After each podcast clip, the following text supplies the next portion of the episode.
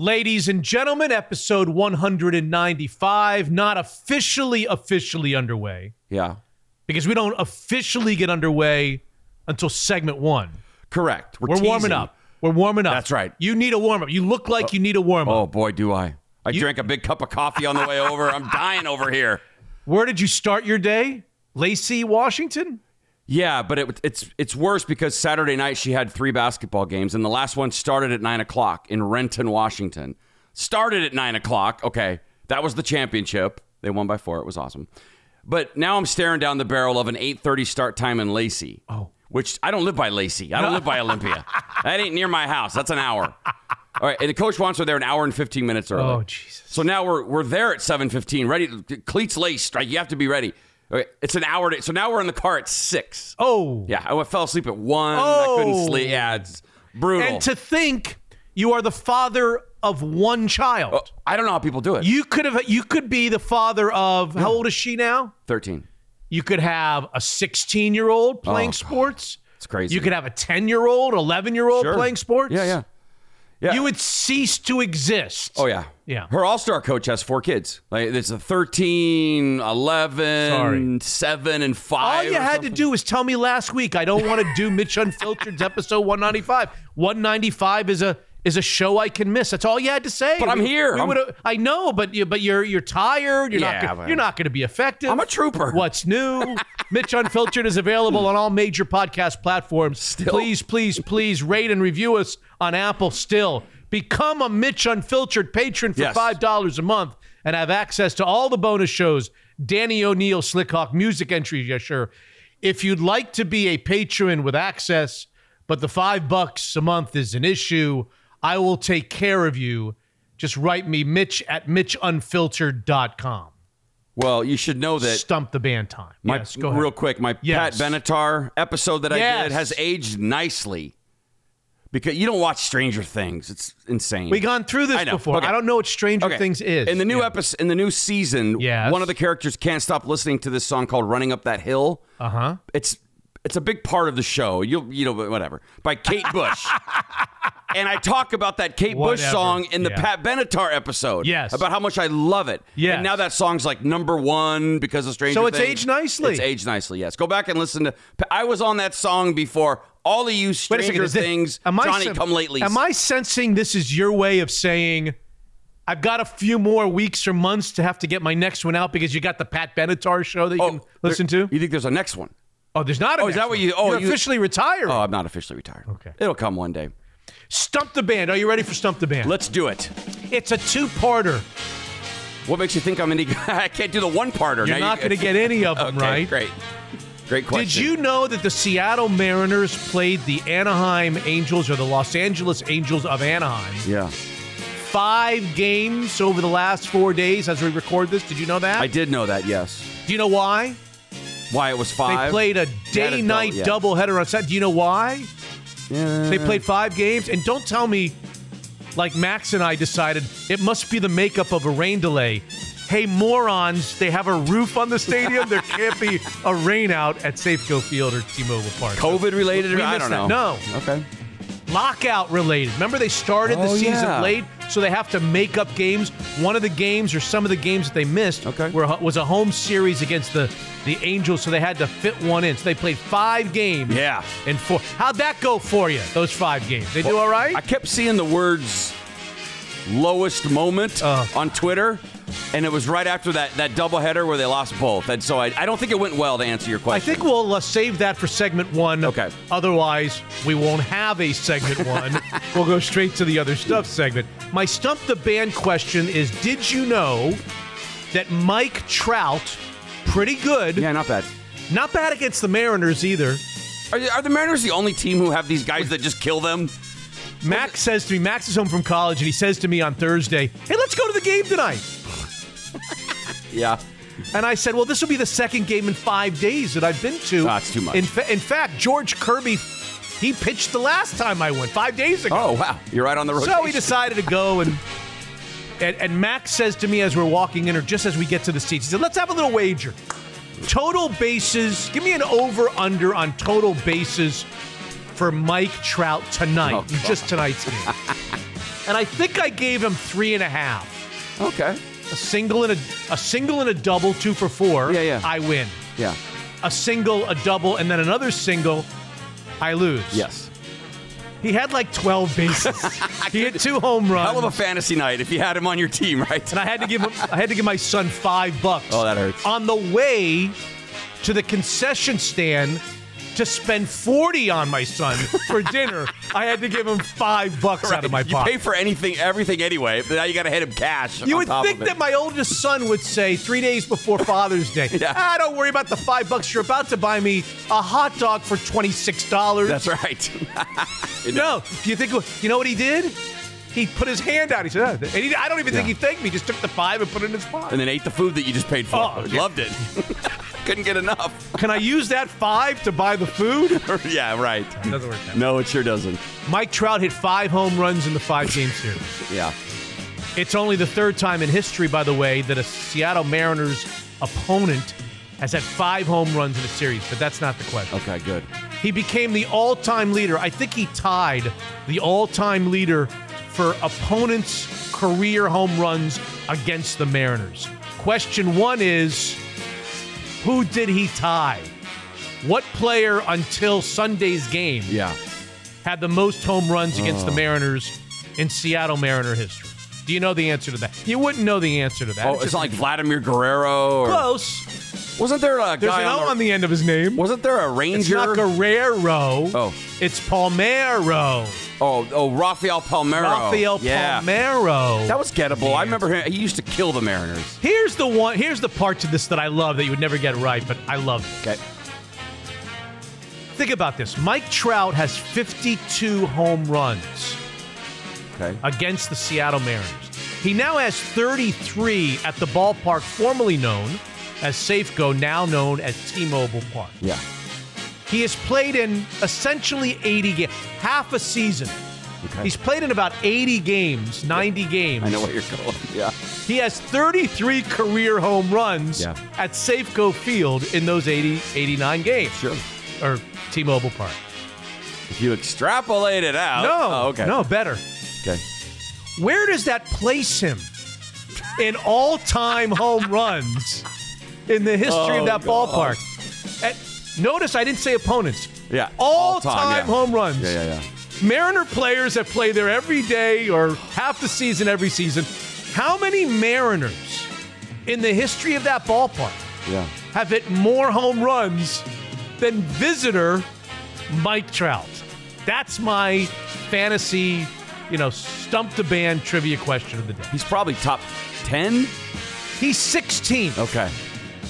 Now, take a second and think about that a guy who's played in half a season Right. at Safeco Field is good enough to be 16th on the all-time Safeco Field list. Uh, Safeco, by the way, the place where the, the air is dense, you can't hit home runs. uh, They're always bitching about something. Well, it's right? true because that's the Mariners can hit home runs. Well, a- somebody can. so I don't know what I don't know whether it's more impressive that Trout is 15th or 16th yeah. or just a disgrace that the Mariners organization they don't have 16 guys that have hit more home runs at Safeco or T-Mobile Park than Mike Trout. You decide whether you're more impressed Yeah, right. or just discouraged about the organization. and the park's been You there did. 20 years. Is that right? well, yeah, because I think it opened in 01. I was yeah, at the right first around there. game. Yeah, I was too. Yeah. You know who hit the very first home run in Safeco Field history? I just found this out. I would not know. Was it a Mariner? Yeah. Mike Cameron.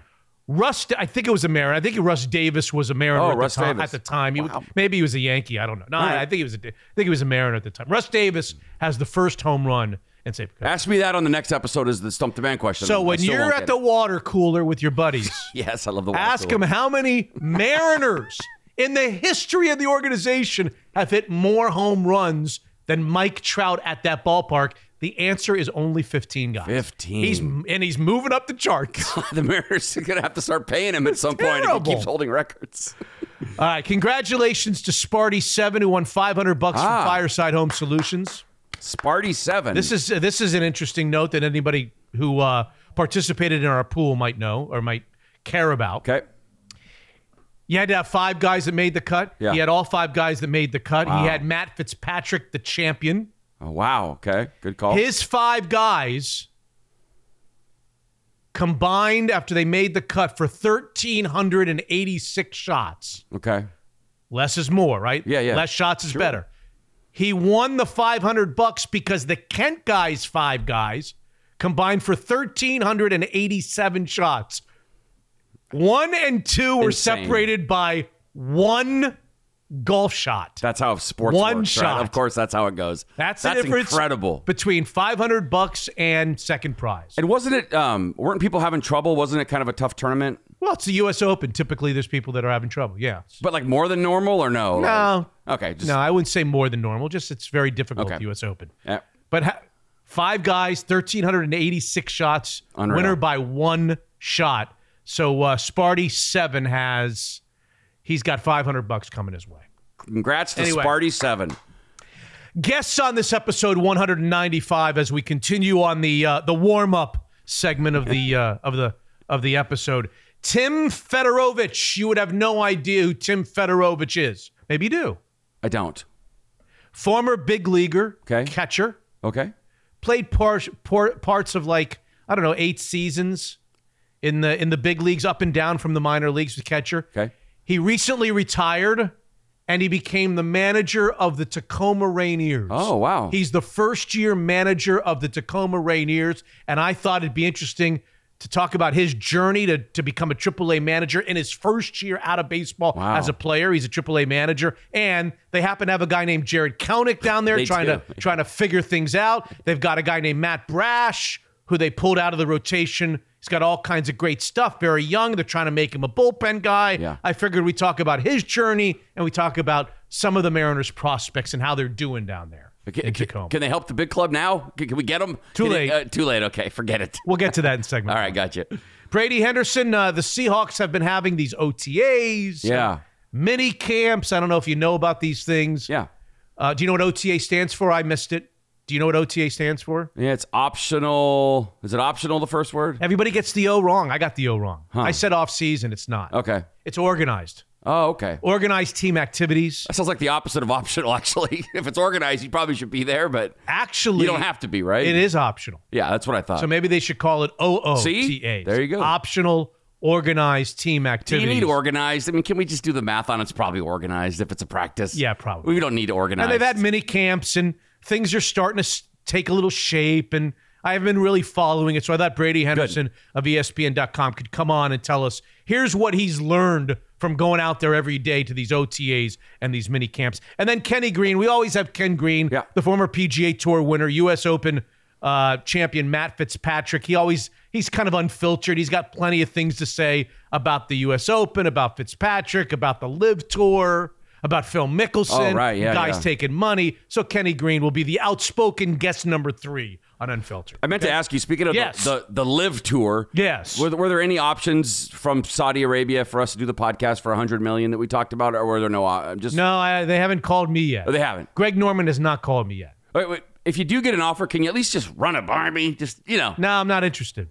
I know you're not, but at least just kind of so I can feel cool. No, kind of, I've kind of dug my my feet into the stand. You've planted your flag on that hill. I have. And you shall die on that hill. And now it would be terrible if I got a hundred million dollar off. who has to know? Come on, who has to know? We'll keep it quiet. Blood money, Jesus. Oh, it is unfiltered after all. Jeez. Just, I just want to know. We can say no. I just want to know if we get an offer. That's all. And what would this offer be I don't know. You said to do the podcast from Saudi Arabia? Well, we could do it from here. That that they're just going to pay us. you know where the next tournament is? The next LIV Tour tournament is. No. Tournament number two. The Okay. first one was in London. Yeah. The second one is in Portland, Oregon. It is. Yes. Okay. God. You think there'll be a couple of protesters? Yeah. Right. What's that going to look like They're in still Oregon? protesting from like two summers ago or whatever. Anybody want to go down to Pumpkin Ridge to the Live Tour? Go take a look at Titskala and the rest of the crew, Bryce DeChambeau. And oh, by the way, there's rumors, not that anybody cares about this, but there are rumors Yeah. coming from the U.S. Open that in the next couple of days, more and more are going to be announcing their uh, transfer. Really? Yeah. So it's is it? Does it feel like it's getting? They're getting some- into the portal and going to the LIV tour. Yeah. Is it getting traction or is it not really like Yeah, any good, yeah, really is. good guys? No, there's some good guys, but it'll never be. Okay. It's just going to take away from the PGA Tour. It's not going to ever be very interesting. All right. I, I don't think so. Okay. But anyway, all right, guests Tim Federowicz, Yes. Tacoma Rainier's manager on the progress or lack thereof of Jarred Kelenic and Matt Brash, Brady Henderson on what we've learned about the Seahawks through OTAs and mini camps, Kenny Green, Yes. unfiltered look at the U.S. Open and the LIV Tour. Love it. Hot Shot episode 195, presented by Zeke's Pizza with a new location in Mill Creek, now open on Main Street, a new location in White Center, open on 16th Avenue Southwest, Northwest style pizza, the best craft beer selection anywhere, and to your door in no time. The Zeke's Pizza app, homegrown in the Northwest. Daniel's Broiler. I want to say that summer's here, and I want to say that one of the most underrated elements of Daniel's Broiler locations is their outside seating options patio, overlooking the world in Bellevue, the seaplanes at South Lake Union, Lake Washington at Leschi. It's not just the steaks that makes Daniel's a world class steakhouse. Plus, they have a great busboy at the South Lake Union location. Fireside Home Solutions.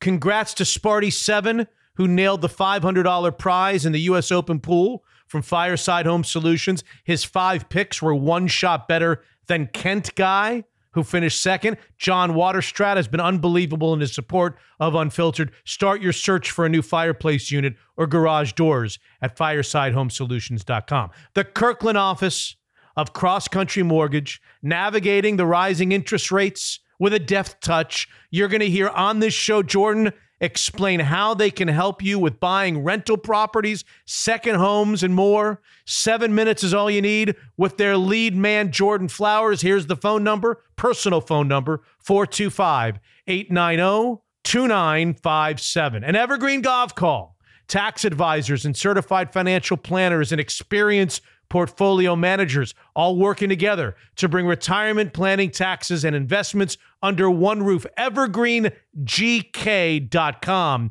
More than just a financial advisor, Evergreen is everything wealth. This is episode 195. Hope everybody had a great Father's Day weekend, and it begins right now. Unfiltered. Five generations of Mickelsons are going to get taken care of financially because of this. Amy and I looked at each other and we just decided this was something we could not, in our mind, responsibly turn down. Unfiltered. The general manager himself should quit at that point. He should say, Oh, hold on a second. If my ownership is not allowing me to go make the deal that I think is best for this team this year, then why do I even want to be here as a general manager? I think at that point, the, the whole thing is blown up. Mitch is unfiltered.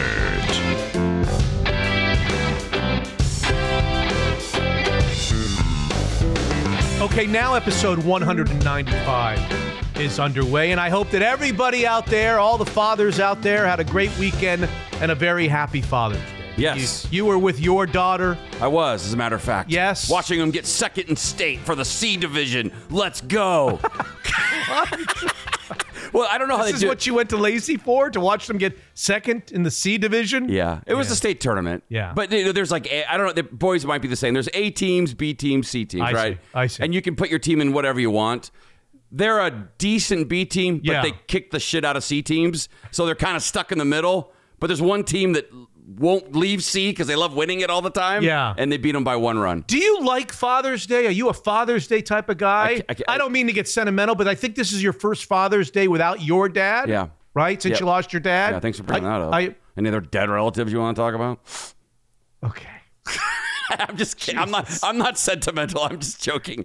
No, I, I'm not a. Do you like Father's No, I hate Day? it. I hate birthdays and all that. I don't like No? it. Like my wife, they- they're so nice. The cards, and you got to sit down and open it. Did you and- get a gift? Yeah, but we. What'd you get? I'm in the car at 6 a.m. There was no gifts or cards or anything on Father's Day. So, but she said it's. We'll do it another day. We just couldn't do it.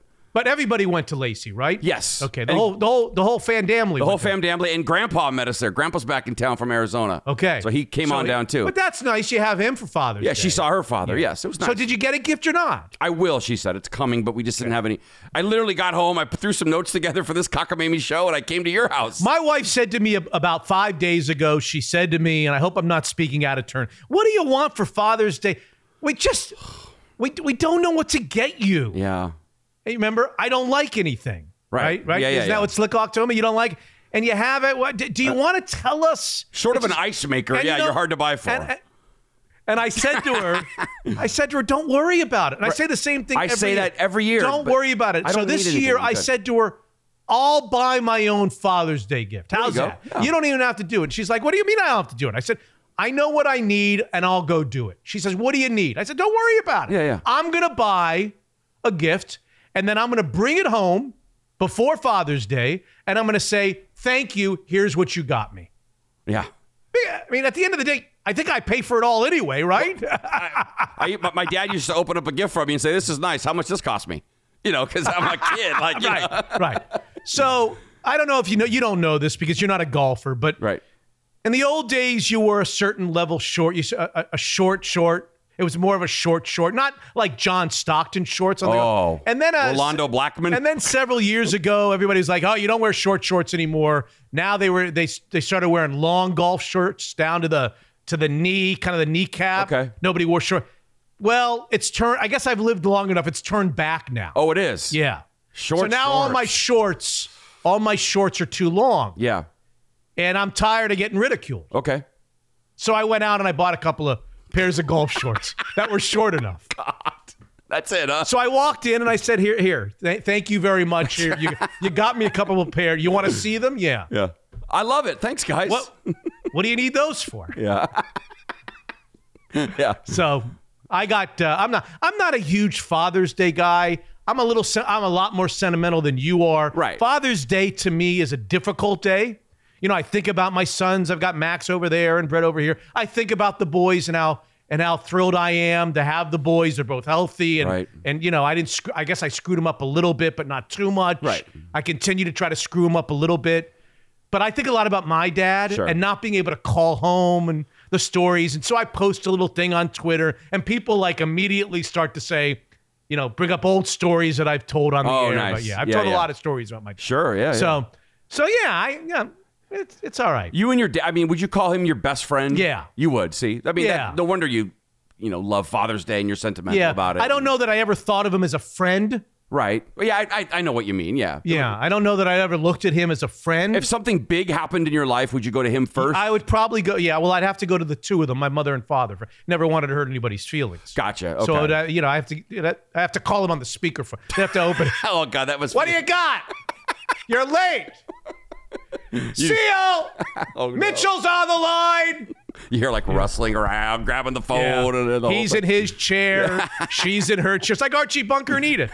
He's in his chair. She's in her chair. The speakerphone is on the little table. Oh, yeah, yeah. In, in the you know, we we were supposed to call on Friday nights. I never never did that. Yeah. And then you know, you talk to him on the speakerphone. Do you guys do, do you go out with your family now? I mean, I know one kid's in college, and it's probably a pain to get schedules Ah, we're gonna do, together. we're gonna do something on uh, on Monday uh, on the day that we release this because Okay. Brett had a uh, had a tournament in far far away. oh, he did. Yeah. How far? Uh, Kennewick. Oh, is there a, is there a town in Washington called Kennewick? It's one of the Tri Cities, I Something think. called Pasco or something.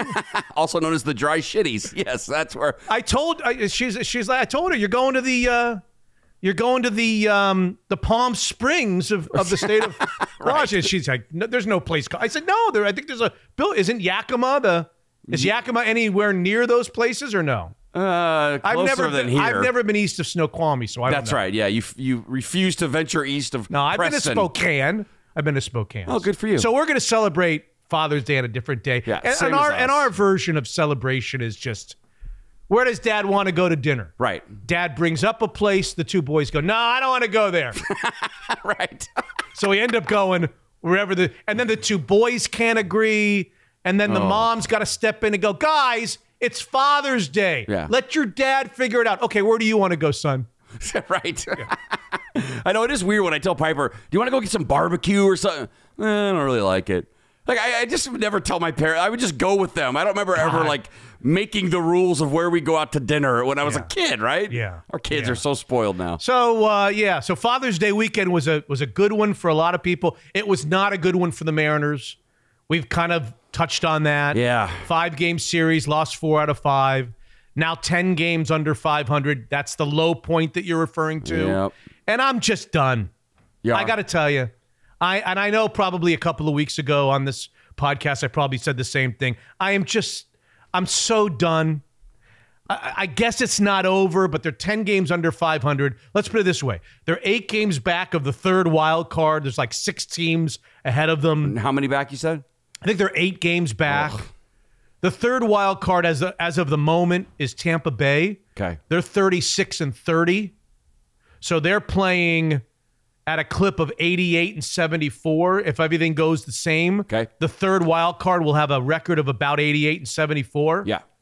The Mariners at 29 and 39 What to be able to get for? to 88 and 74 Yeah. now have to go 59 and 35. Oh, they got to go to a team that's 10 games over 500 to this point. Under. What ha- yeah, what I say? Over. A team that's 10 games under 500 Yeah. at this point would have to play 25 games over 500 the remainder of the season. So for all intents and purposes, Yeah. it's over. But when, when you say It's over, and I think it's over for the. It should be over for the GM. It Oh. should be over for the manager. Maybe I'm going to a place that I shouldn't go. Only 68 games into the season, but I'm just done. But I when you can't say you're done, anymore. but when you Yeah, say I'm you're done. done, but what what were you before that though? Where you weren't like full in. Like even last year when they were making that little run, you said it was fool's gold a little Seemed bit. Seemed like and- fool's gold to me. Yeah, yeah. But So- it was exciting. Oh, sure, sure. It was fun. But you you never really bought in. So how done? I mean, what's different now than it was two months ago? I'm just maybe at my boiling point. Of like just not even checking to see if they won. No, no, no, no, them? no, no, no. I watch them every day. Okay. Every day that I can, I watch them. Yeah. I, I pay very, very close attention. I just, I don't know. I don't know what to tell you, Hotshot. I just think, you know, they've given seven years to this duo. He was he was hired at the tail end of the 15 season, so he didn't do anything in 15 to get acclimated. Jerry Dipoto, the general yeah. manager. And then 16, 17, 18, 19, 20, 21, 22. It's seven effing years. Right. And he hired Scott Servais. And by the way, I'm not here to tell you that there have been zero nice, fun moments. You just mentioned one. Yeah. They got to within a game of the playoffs last year. That was fun. There have been other years that they've been over 500. In fact, I think early in his tenure, even when they were rebuilding, they were way uh, well over 500 once or twice. But seven seasons of this shit. Yeah. I can't take it anymore. Enough. And and by the way, I'm not even sure that Jerry Dipoto's not a decent GM, and I'm not even sure that Scott Servais isn't a pretty good manager. Right. And so you're going to say, so Mitch, what are you doing fire?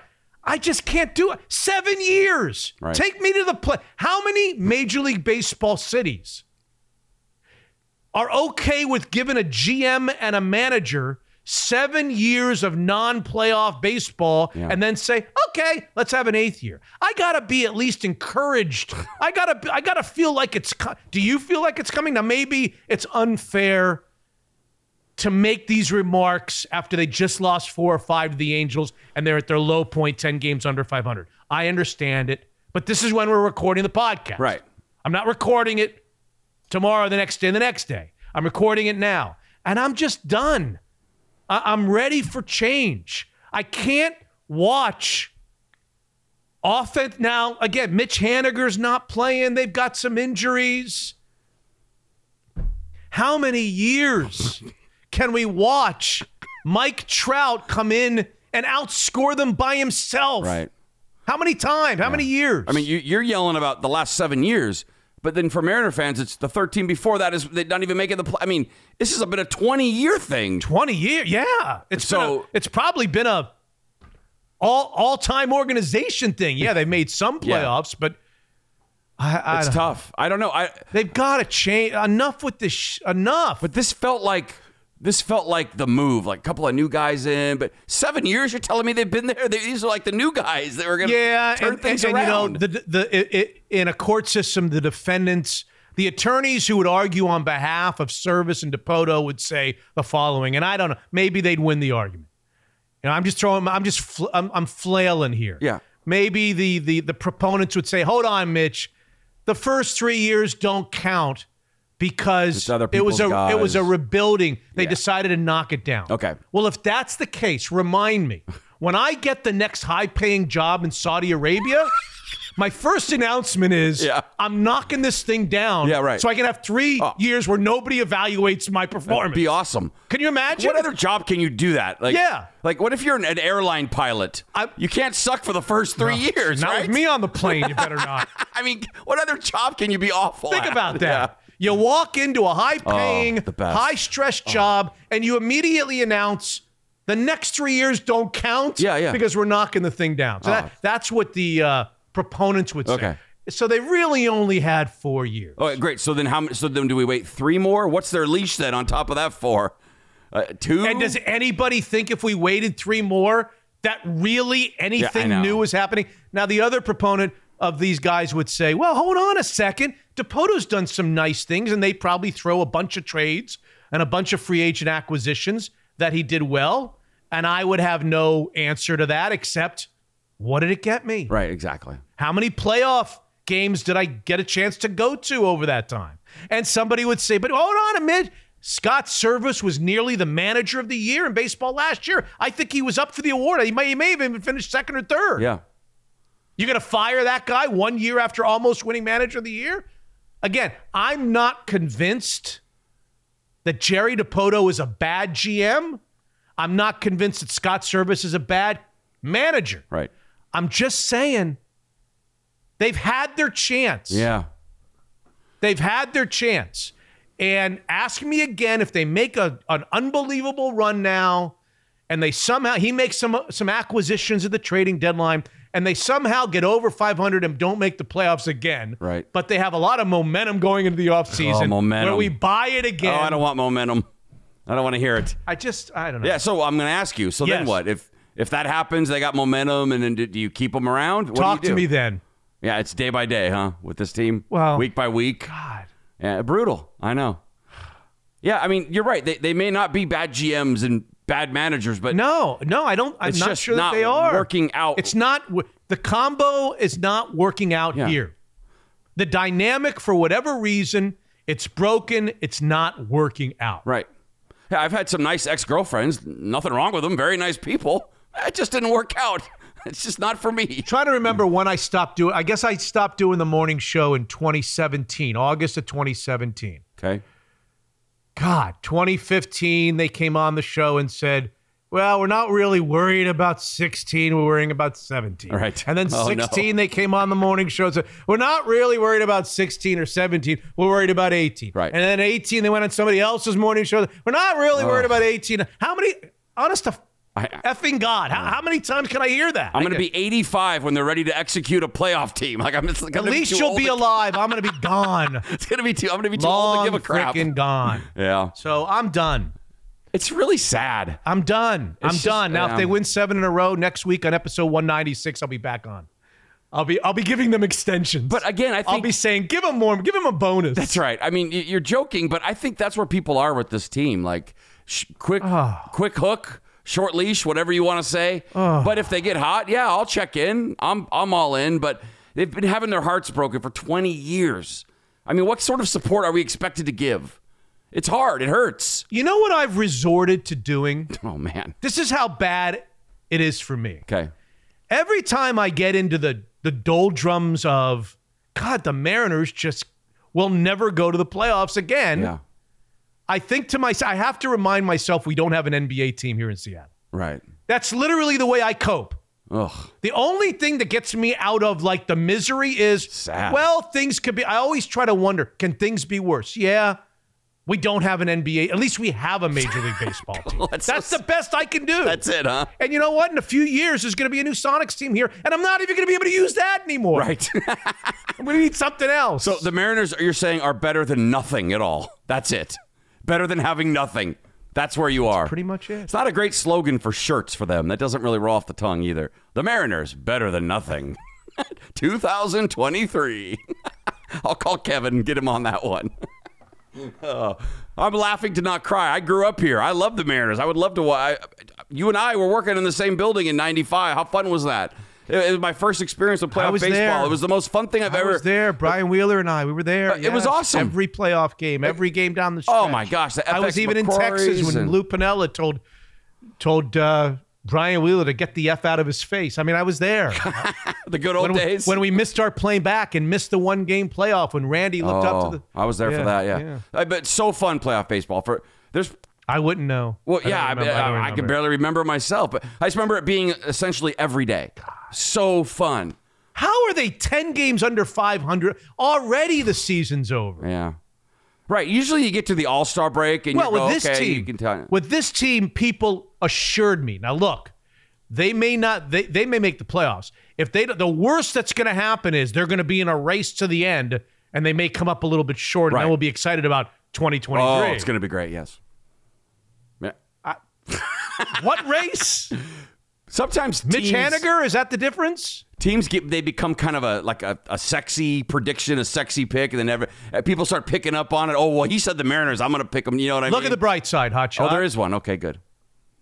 About two episodes ago, I got on here and I just ragged on Robbie Ray. Yes.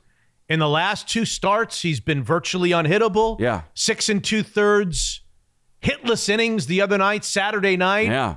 Did you see the hit that broke up the no no? No. The little bouncer back to him that he misjudged the bounce and it went off his glove. It was a little, it was a little chopper back to a bouncer back to the mound that he couldn't, uh, he didn't jump on. He thought he had in his glove, but went off his glove for an infield hit. That was the first hit of the game. So he, he apparently Robbie Ray is fixed. Oh, so good. maybe when I come on these shows and I complain and bitch and moan, that's the the trigger point for things to go the other way. I'm hopeful. I'm trying. I'm trying the whatever you want to call it. Yeah. Uh, yeah. I'm trying the reverse reversal. All right. I got two other things for segment one, Yes. and then we'll do three interviews and do the the other stuff segment. They're not big things, but I feel like I want to mention them. I, I feel like I need to defend Russell Wilson, which is probably my least favorite thing to do Yeah. besides watch Mariners For games. what? Have you noticed he said something? He was quoted in some some public place as saying the following. I said, "Hey, listen, I want to make sure that I go to a city that wants to win. I want to make sure that I go to a team that wants to win, and I want to go to a city that knows how to win." All those three things were checked off the box here in Denver. And Seattle Seahawk fans went ape shit. I'm sure. Yes. I mean, they were ready to go ape shit if he said nice things about Seattle. Right. Seattle 12s went ape shit over this quote. Like he's kicking us on the way out. The problem with Seattle 12s is they didn't hear the first five words of the quote, which I didn't read to you. Okay.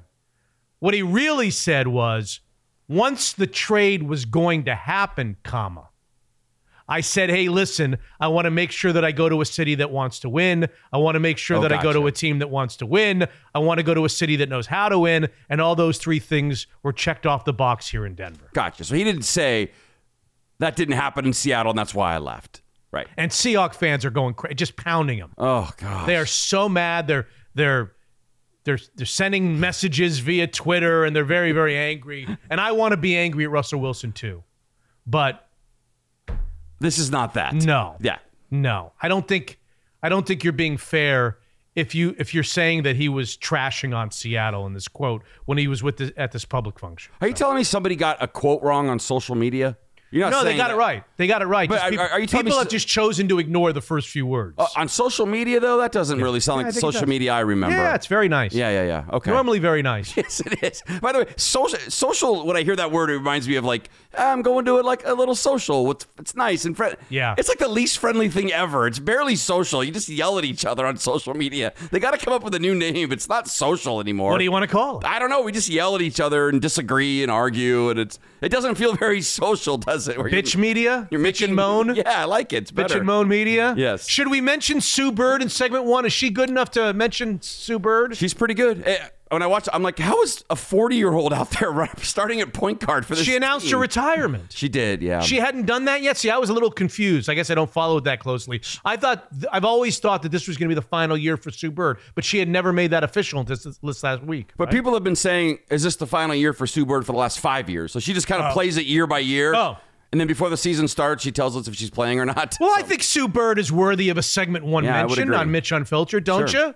41 years old, four WNBA championships, 12 All Star appearances. I asked you when you walked through the doors tonight Yeah. to record episode 195 if Sue Bird's name is the most familiar name in the history history of women's basketball.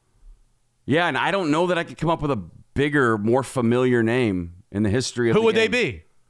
Certainly Diane. I'm not saying she's the best women. I, Yeah, I yeah, just most recognizable. I don't think anybody. I don't think anybody would say she's the best of all time. Sue would She may be the best guard of all time, maybe best Yeah. point guard of all time.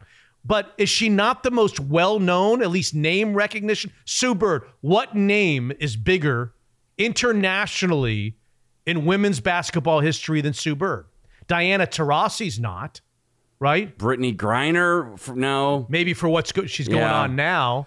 Um, Candace Parker. Yeah, she's great, but I don't know Who the was name. the LA Sparks? Uh, Lisa Leslie, Leslie? Lisa Leslie. Yeah. To me, Sue Bird. Yeah.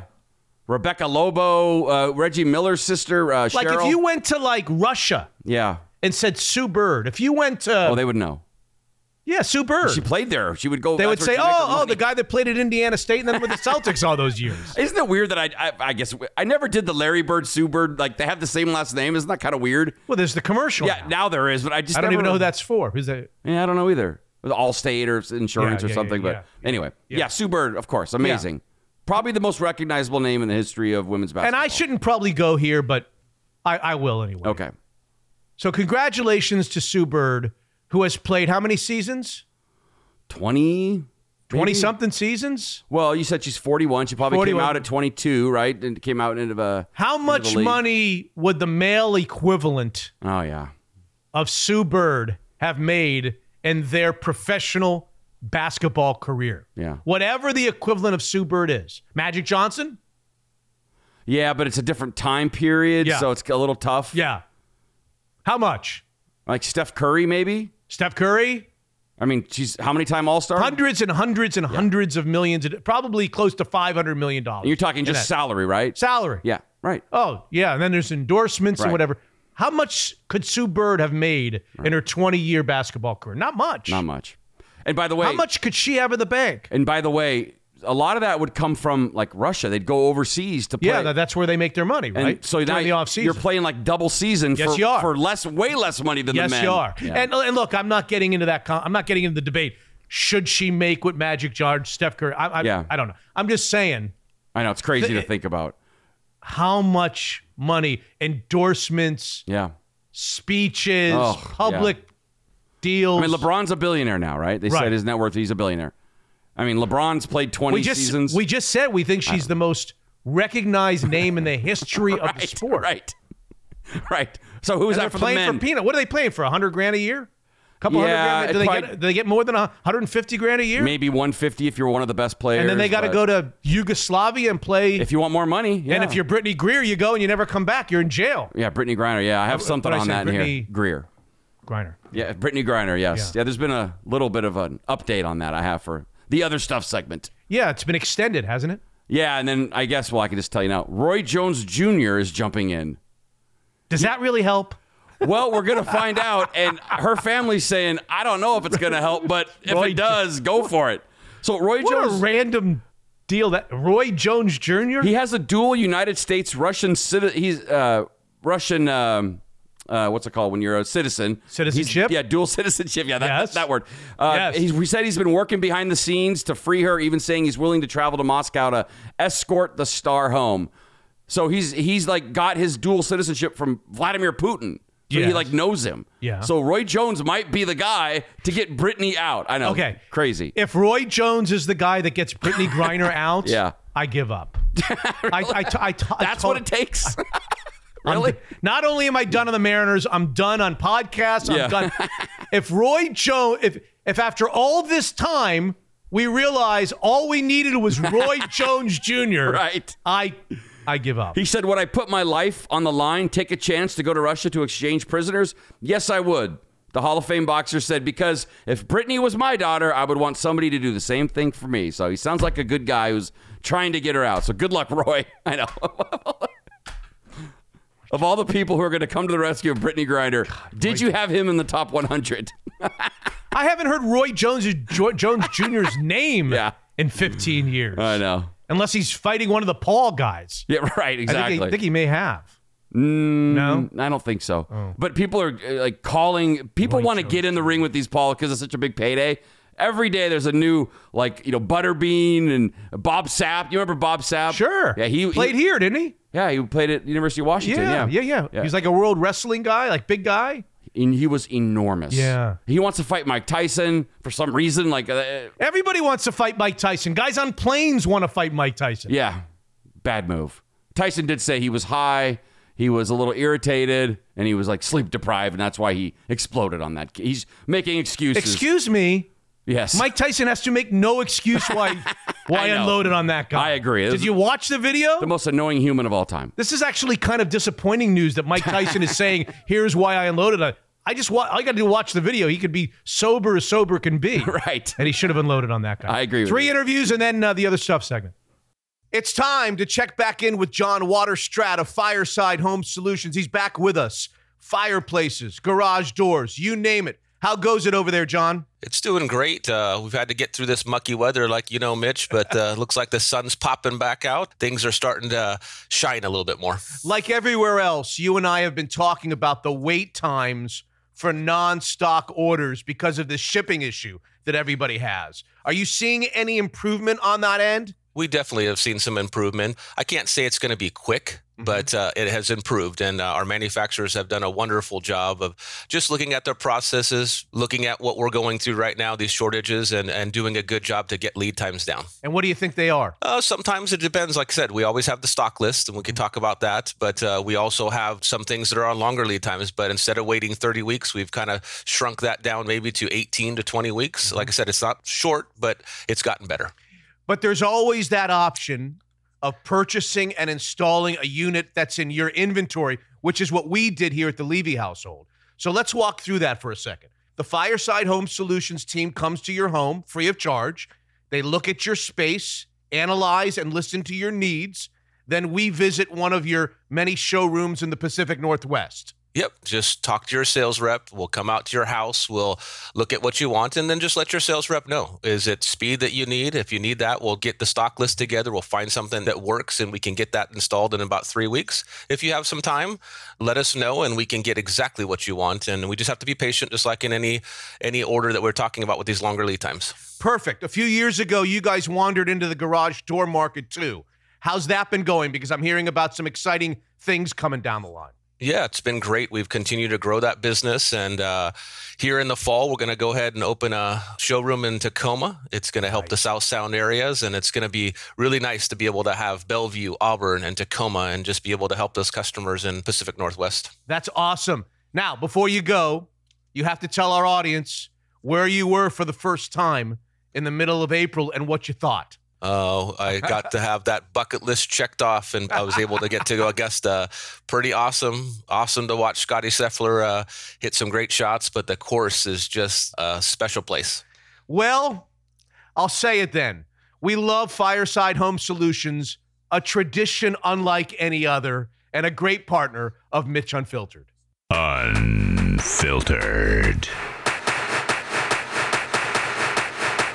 There's a pitch that's driven to center field and deep. Going back is Sierra, still going back, and this one's over the batter's eye in center field. Wow. Completely clearing that 35 foot wall out in straightaway center field. It's a two run homer for Kelenic, and now it is a 5 to nothing Tacoma lead. Our next guest on Mitch Unfiltered played portions of eight seasons in the big leagues, 13 year professional career, over 1,000 games.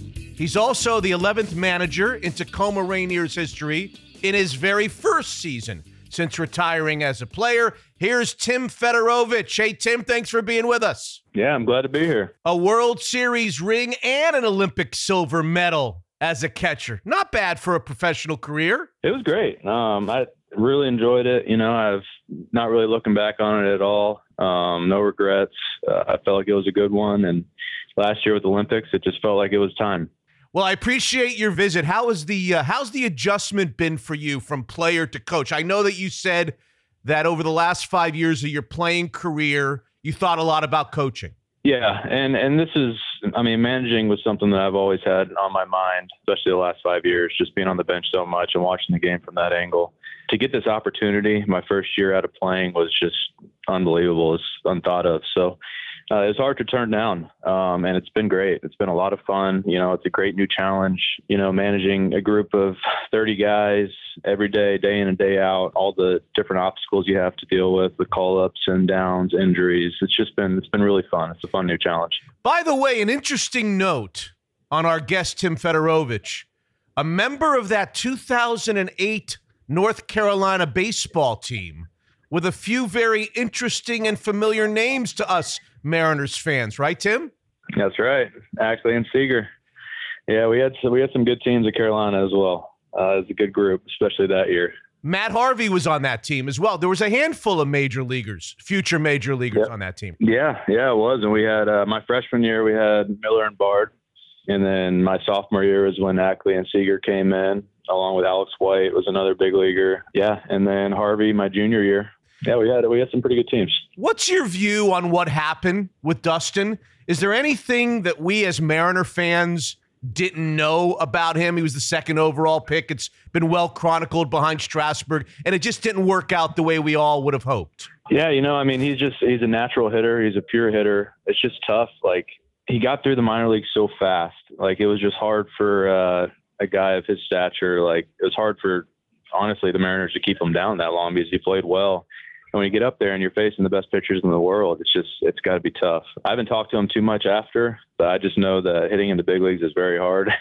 and doesn't matter how good you are in college, like it takes some big adjustments and some uh, some really big abilities to be able to hit in the major leagues every single day. Tim, do you feel like there are any parallels between Ackley's quick climb and Kelenic's quick climb?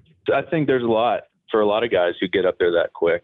I mean, there's some big adjustments you have to be able to make on the fly.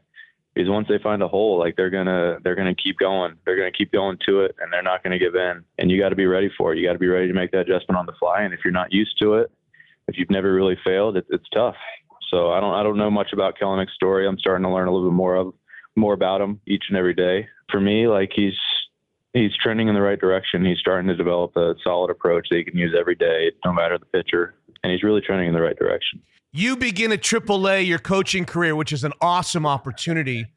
I would imagine that's a great fit for you because of your history of bouncing back and forth. And I don't I don't mean any disrespect about that, Tim. You went back and forth probably 30 times. Yeah, I've done it a lot. Um, I've been in this same league for a long time, experienced about everything as a player um, yeah, I just felt like it was a good fit too, and that, that's why this level really intrigued me. Everyone's a grown man here, you know. There's no babysitting. Everyone knows what they need to do to get ready. It's really cool to be a part of this as a manager for the first time. We'll get back to Kelenic and Brash in a second. How much of being a AAA manager, Tim, is being kind of an amateur psychiatrist, especially for the guys with high expectations that get sent down from time to time because they aren't performing the expectations or to their expectation. Do you find yourself working with those guys mentally, or is it all, hey, it's just business, it's professional, let's get in the batter's box? Yeah, I mean, I think that's the biggest part right there is just helping the guys understand that it is a business and they don't owe you anything. You know, like you get there because you played well. If you don't continue to play well, there's ramifications, and it usually leads to a send down, uh, especially teams with winning aspirations like we have. And just getting guys to understand that. It took me a little bit of time um, because I was up and down a lot through my whole three option years, mm-hmm. and just understanding like they're not going to give you an everyday opportunity out of nowhere. Like you got to go up there and play well. You got to hit the ground running. Just the more that the guys can understand that, I think it just helps them kind of stay motivated to just get better. You mentioned Jarred. He's trending in the right direction. He's hitting about 300 with you guys, a handful of home runs. I know he was hurt recently, but he's still striking out at a fairly high rate. What would you tell Mariners fans that Jarred is working on specifically down at Tacoma? He's he's just he's really locking in that approach, like we talked, um, just with two strikes and throughout the at bats. Try not to guess too much with the pitchers and just pick a spot, pick a location, and pick a pitch, um, and stick to it. I think that's the key to consistency, which uh, you need in baseball. And he's starting to understand. He's starting to realize, and um, he's starting to have a lot better at bats. So just the combination of that and him um, kind of being more comfortable in the box, getting a better rhythm, I think is is all going to be good in the near future. A couple of things about him that a lot of us Mariner fans are, have noticed. Maybe you would say we're wrong, and that's okay. A, he seems super hard on himself, Tim. Maybe not used to the valleys because he's been so successful all the way up. And B, it looks like he tinkers a lot with his stance and maybe mechanics. We'll see him night to night get into the batter's box with the Mariners, and he'll look different night to night. Are those two fair observations about him? Uh, they were. I think now he's uh, kind of gotten out of that. We've helped him a little bit, just understanding. Like I think his big thing with the frustration is he thinks he's better than every pitcher that he goes up and faces, which is a great attribute to have, especially once he figures out his approach and his rhythm and everything and staying consistent with that because you need to go up there expecting you're better, knowing that you're better than the other guy. And I think that's the big frustration to him is that he knows he's better than these guys and they're still striking him out or he's still getting out. Mm-hmm. I mean, eventually it's going to turn. Like the more that he just stays consistent with his approach and his stance, like you mentioned, um, I mean, those are all big things. Like hitting's really, really hard to do. And if you're not consistent with what you do pre pitch, it's going to be really hard to succeed. Does he smile enough? Maybe a silly question. He is smiling a lot. Yeah, I, I just, I mean, watch on the on the games, you don't really see. It's only after a strikeout that they show him. Yeah. But uh, other than that, like, yeah, he is. He's having a great time, really enjoying himself, and I mean, it's great. Let's uh, let's turn our attention to Matt Brash. He's a guy that you, as a longtime catcher, I would imagine would love working with. Every now and again, we see a pitcher who's got so much movement on his pitches, like wiffle balls it's difficult yep. to have a grasp on exactly where the ball's going to land. I know that sounds simplistic, but maybe true. As a reliever now, he's got 32 strikeouts for you guys in 19 innings. Tell us about Matt, his future. Is it a closing role? I don't even know if there is such a thing anymore in baseball. There used to be when I was a kid, a closer.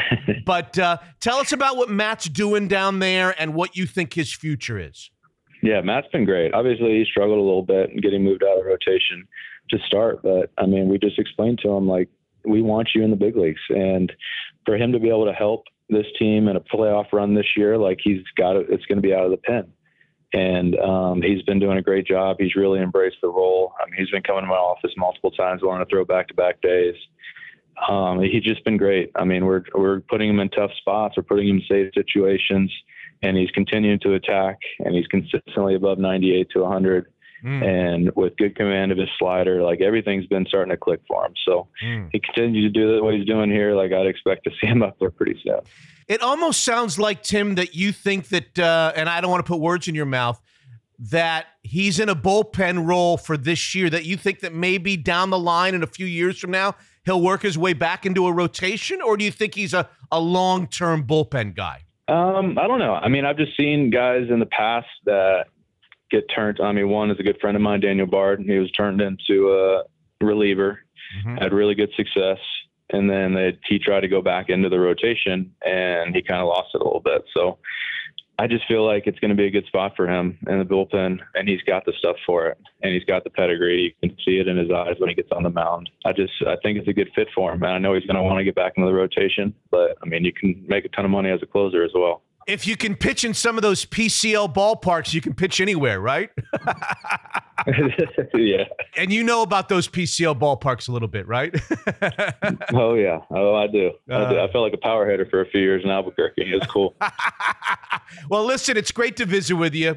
Uh, congratulations on first year out of playing, being a, a AAA manager. I, I can only imagine what's to come from you. All you catchers, what is it about you catchers? Everybody says these catchers, all you guys are smarter than the rest of us. Is it true? All you guys? I, I don't know that we're smarter. We just we see the game from a different perspective. Uh, we got to deal with both sides of the ball. You're terrific so. to to be on with us. Thank you, Tim. Thanks very much. Right. Continued success in Tacoma. Thanks for doing it. Yep, no problem. Thanks, guys. Hey, it's great to have Daniel CEO Lindsey Schwartz back with us on Mitch Unfiltered, despite his complaints that my questions are too long. Lindsey, How's everything at Daniels? How was June, a month of celebration? Hey, Mitch, great to be back. Yeah, you know what? I uh, I'm used to the long questions, so I can handle it. It's all good. June is great. You know that we're all about celebrations at Daniels, and lots of opportunities to celebrate in June. Kind of starts out with proms, goes into graduations and Father's Day, it's just great to see families celebrating and young people celebrating. June is a special month for us. One of the underrated layers and elements to Daniel's broiler is summertime on the outside decks and seating, and you offer options at all of your locations. Yeah, I think what what's great about Daniels and, and one of the reasons we've been around so long is the locations that we have. There's three great locations with outdoor seating. You got Daniels Leschi with views of Lake Washington and Mount Rainier. You got Bellevue up top looking over Lake Washington at the Seattle skyline and Lake Union. You see the, the seaplanes, you see the sailboats. Lots of great things to see in the summertime here. Yes, and I apologize in advance about my last question, which will be lengthy. But Max Levy, who busses at South Lake Union and loves it there, loves all of his coworkers, at times complains that Bellevue has an unfair advantage by the name of Jim Washburn. Tell everybody in our audience who Jim Washburn is, Lindsay. Yeah, it's true. It does have an unfair advantage, and we're so lucky to have Jim Washburn. He's the piano player at Daniels Bellevue, and if you can believe this, he's been with us for over 30 years. He's been entertaining people for th- over three decades. He's there Thursdays through Saturdays from 7 to 11 p.m. People have been coming to see him for years and years. Everybody loves him, young and old. He's one of the few guys who's been around as long as you and I have. and uh, for those who haven't seen him, get up there and see him because it's it's a real treat. Summertime at Daniels, outside seating, all kinds of special opportunities. We love Daniels Broiler, a great partner since back in the radio days. Daniels Broiler, a world class steakhouse. Unfiltered. Over nine to go. End zone. Metcalf. Touchdown. Geno. Third down, Lock looking end zone for Sutton, and the diving attempt, did he get it? Touchdown!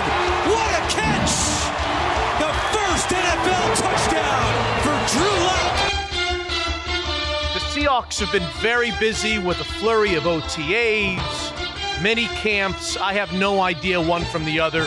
We haven't gotten an update from the, the guy who watches as closely as anyone in a long time. Ladies and gentlemen, ESPN Seahawks insider and Mitch Unfiltered contributor, Brady Henderson. Hiya, Brady. Hey, Mitch. It, how you doing? It, it's good to be back. I, w- I will clear up the difference between OTAs and minicamp very yes, briefly. Please. Yes. Uh, OTAs stands for Organized Team, Team activities. Activities. Yep. Those are voluntary, so you're not required to be there.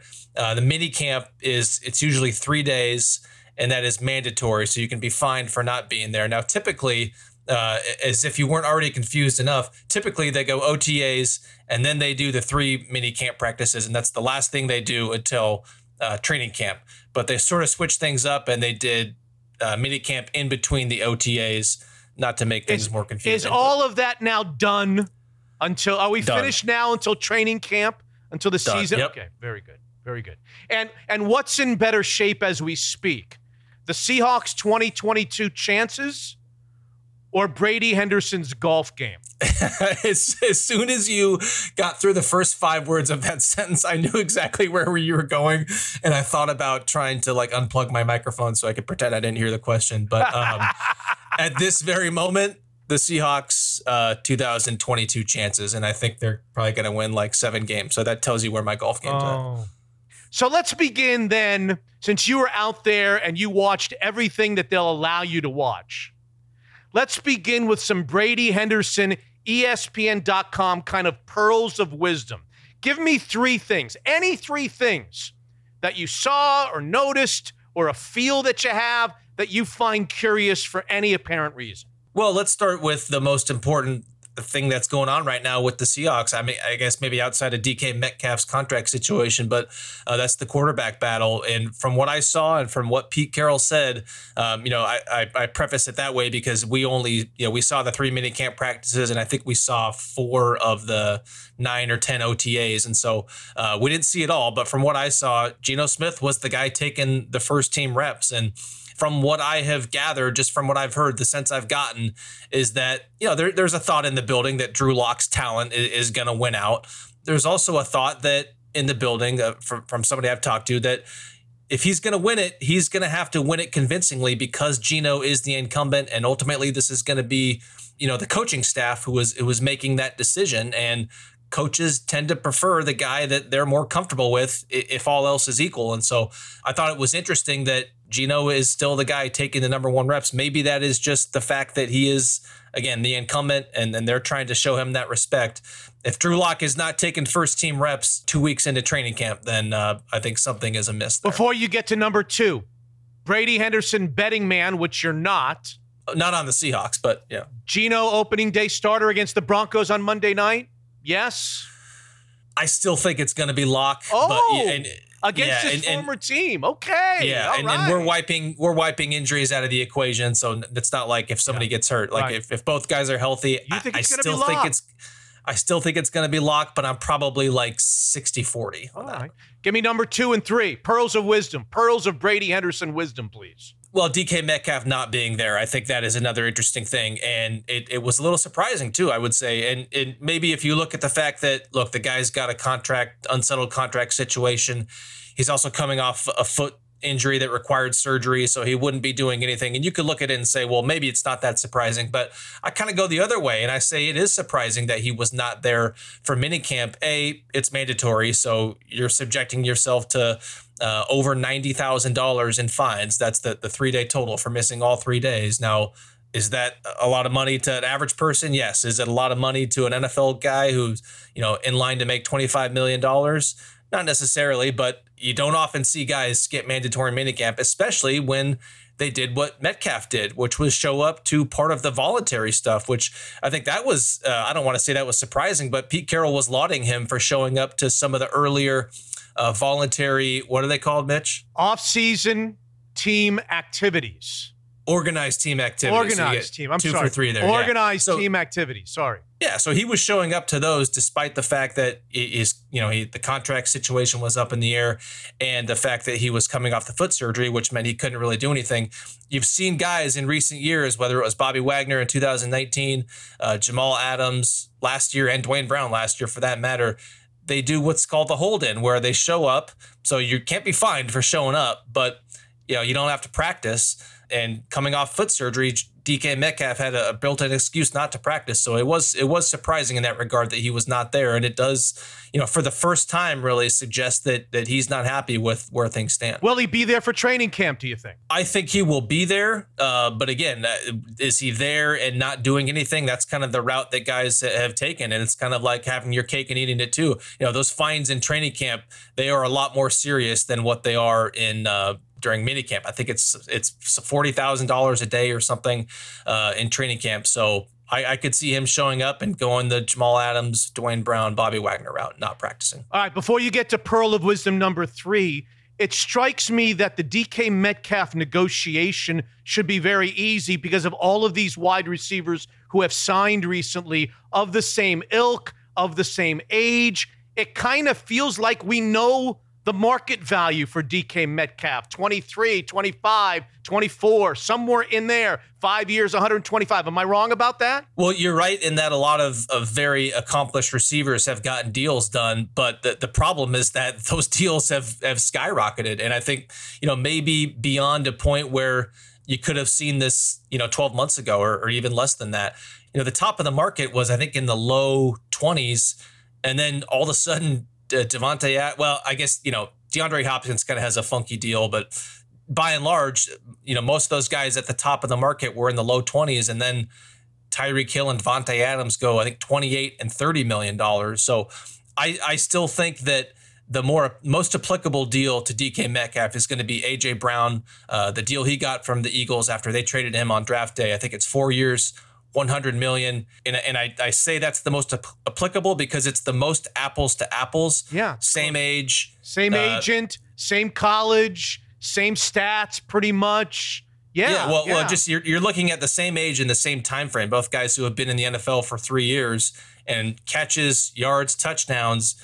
Uh, DK Metcalf has AJ Brown beat in all three of them, and he's played in more games, so he, he's been healthier. So there's no way. I mean, I, I don't know how high that deal is going to go. Whether if, if it's going to touch Tyreek Hill, Davante Adams territory, I can confidently say it's not going to be a dime lower than twenty five million dollars. Give me Pearl of Wisdom number three. Pearl of Wisdom number three is that it is starting to sound, I would say, more. If we're putting Chris Carson's chances of playing uh, for the Seahawks this year in terms of like a, game designation that comes out on a Friday, to me, it's starting to sound it's starting to, to, inch closer to doubtful than questionable. I think it's been questionable. We could all say uh, it's been questionable, but the fact that he has not been cleared yet, and and just kind of the tone, uh, the way that Pete Carroll talks about it, and he had, I thought, a interesting and and I would say maybe an ominous uh, admission the other day when when he was asked about you know where's Chris Carson's mindset and all this because we have not had a chance to speak to Carson since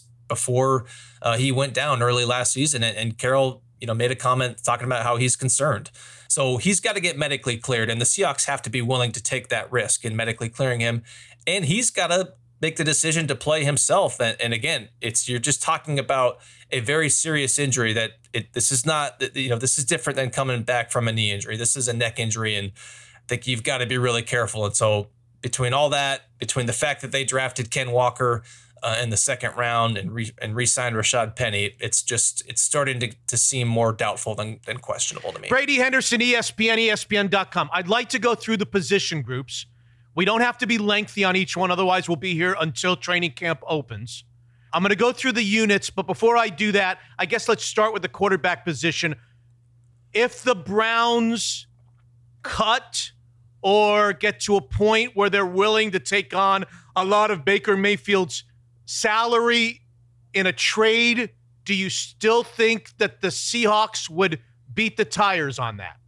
No, I, I, think it would take if it's Baker Mayfield. I think it would take a, a, a, nothing, you know, a seventh round draft pick, and I think it would take the Browns being willing to eat the majority of that salary to the point where you're only paying Baker Mayfield, you know, four, five, six million dollars. I, I think he's got too much upside. You know, there's there's the off field locker room style questions, type questions. There's the fact that he's coming off surgery, but this was a guy who led his team to the playoffs not too long ago and was the number one overall pick not uh, not too long before that. So I I th- I think there's too much upside there if the price is that low to where they would have to consider it. I do, however, think that if it's if the Seahawks add a big name veteran quarterback, I just kind of get the sense that Jimmy Garoppolo uh, might be more really? in play that, than Baker Mayfield. Yeah, and, via and one, via cut. They're not going to trade well, with the Niners. No. No, I mean the no, I, I don't think I don't think the Niners would would ever dream of trading, uh, you know, arming a division rival with a, a, quarterback like that, even though it's one that they are moving on from. So they, they do deem him expendable, but um, I think it would have to be a case where where he is cut, and you know maybe you get Jimmy. Uh, I'm hesitant to throw out a number just because I really don't know what this would look like, but 10, 12, 13 million dollars maybe you could get something that's better than what you got. And and if that's the case, I think they would they would strongly consider it. All right, let's go position by position. Mini camp and organized team activity observations from Brady Henderson of ESPN.com. Offensive line. Cross will win the left tackle position. Lewis, Blythe versus Fuller at center, Jackson at a guard, Curhan versus Lucas at right tackle. You want to take any of those on? Yeah, I think the only real battle there is at right tackle. I mean, they did not draft Charles Cross ninth overall to have him spend any time on the bench. I know he's coming from an air raid style system, and that is a real adjustment that he's going to have to make. Right. Uh, you know, playing from a, a three point stance and all that, but he's just drafted too highly to, to, for me to envision him sitting on the bench at all. So he's your left tackle. Damien Lewis is your left guard. I, I, really think that Austin Blythe is the center, just between the you know the familiarity with the Waldron and Dickerson uh, system, and the fact that none of their other center options are are, are very good. Frankly, Gabe Jackson. I mean, I, Pete Carroll has mentioned that that is a competition between Gabe Jackson and Phil Haynes, but you know, similar to the cross thing being drafted too high to, to be sitting on the bench. I think Gabe Jackson's making too much money to sit on the bench. Now, I if is he on the team next year? I I doubt that. I I, I wouldn't think so at this point. But I think he's your starting right guard. And and again, it's it comes down to Abe Lucas versus Jake Curhan. And I would throw Stone Forsythe into that mix at right tackle. If Abe Lucas wins that job, that is going to be exceedingly rare. It would be exceedingly rare to have two rookie offensive tackles. And I'm going to tell you how rare. Uh, this is a stat from our great stats department at ESPN. Since 1970, Mitch Levy, there have been only two instances of an NFL team Wow. starting a pair of rookie tackles in week one. So it's only happened twice where a team has started Don't two rookie me. tackles You're not in week going to ask one. me to tell you who they are. No. I no, I won't. I won't. I won't ask you. I'll tell you. It's Yeah. the 2009 Jacksonville Jaguars and Ah, the yes. 1982 St. Louis Cardinals. The St. Louis Cardinals. Can you name any uh, St. Louis Cardinals from that killer 1982 Sure. squad? Thuffer and Thuckatash, Dan Dierdorf. There. okay, I didn't know that. well, he, I think he'd probably be one of. Maybe he was one of the tackles. He could. Yeah, he was an offense. Yeah, that's right. He That's could have been one of the tackles for all I know. Uh, okay, so that's how rare it would be. So you're not you're not projecting that Abe Lucas is going to start at right tackle for the Seattle Seahawks. No. I, I think it's 50-50. Yeah. I mean, I, I mean the fact that you got three guys in the mix, that he's got one more guy to beat out now, and a guy who's been in or what two guys who have been in the system. So yeah, I wouldn't put any money on it, but I wouldn't uh, I, I don't think it's far fetched at all, as rare as it would be. Okay, running back, you talked about Carson's uncertainty. Quickly, Penny versus Walker. Obviously, Penny's gotten a lot of money. He should be the starter, but do you think they'll give Walker a chance to win more and more? And because he's the future at that position. I don't know that Penny is. Right. And and I don't know that you want to give Penny the sort of Marshawn Lynch style 25 touches a game workload anyways. And yeah, so I mean I, I think whether it's by Penny getting hurt and missing time or even if Penny's healthy, I think that Ken Walker, and again, this is, you know, unfortunately for Chris Carson and the Seahawks, this is sort of assuming that he's not there. Certainly if, if Carson's there and you've got Penny, then Ken Walker's going to play a lot less. But if it's just Penny as the starter, yeah, I think they're they're working in Ken Walker there just because you don't want to overburden Penny, and then you know you've got Homer and Dallas sort of filling in in the change of pace, third down type roles. Wide receivers, Lockett, Metcalf, if they could come to some sort of an agreement. Then what? Freddie Swain again, Dee Eskridge again. Is it time for Dee Eskridge in year two to show that he was worthy of a high level draft choice? Yeah, and he was looking good from what it sounded like, and then suffered, I think, a kind of a, a very minor. I think Pete Carroll called it a hamstring injury. Um, that yeah, Injury prone. Right. Yeah. Yeah. Not not not like an injury that's really going to affect him through the rest of the summer and going to be a factor in training camp. But I think the concern that that Pete Carroll raised, and he did seem perturbed about this, was that the the amount of time that he has missed is now really adding up. Because remember, it wasn't just the concussion uh, that sidelined him for what six or so games last year. It's also the toe injury, so he missed a lot of reps in the offseason. and so Carroll kind of made the point of saying that the, the time that he has missed is really added up. Got a bad feeling about him. Got a very bad feeling about how we're going to look back to the Dee Eskridge era. All right. Uh, what have I missed? Tight ends? Anything I should know about tight ends? Noah Fant, obviously. Will Dissly, obviously. I'm assuming Parkinson is still on the team. Those are the three. Basically, they expect a lot of big things from the acquisition from the Broncos and the Wilson deal. They do, yeah, and they, they picked up his fifth year option sight unseen, and this is a team that had not picked up any of the fifth year options on any of the, the first round picks that that they had made uh, since those were instituted in, in the last CBA, and so they picked his up having not seen him practice at all with them, and I think the most interesting thing about the tight end group is there's an expectation in the building that whatever quarterback starts for them, whether it's Geno or uh, Drew Lock or maybe even uh, whatever is behind door number, three Yeah. those guys are going to be more inclined to throw to tight ends than Russell Wilson was. And there, there has been a belief in the building that for whatever reason, whether it's the height, not you know favoring the middle part of the field just because the sight lines aren't as good for him, is that tight ends have really been underutilized uh, under Russell Wilson, and that whatever quarterback again is, is starting for them is gonna is gonna utilize them more. Now the flip side to that is okay. Say if if tight ends got an average of five targets a game uh, over the last few years, and now they're going to get six or seven.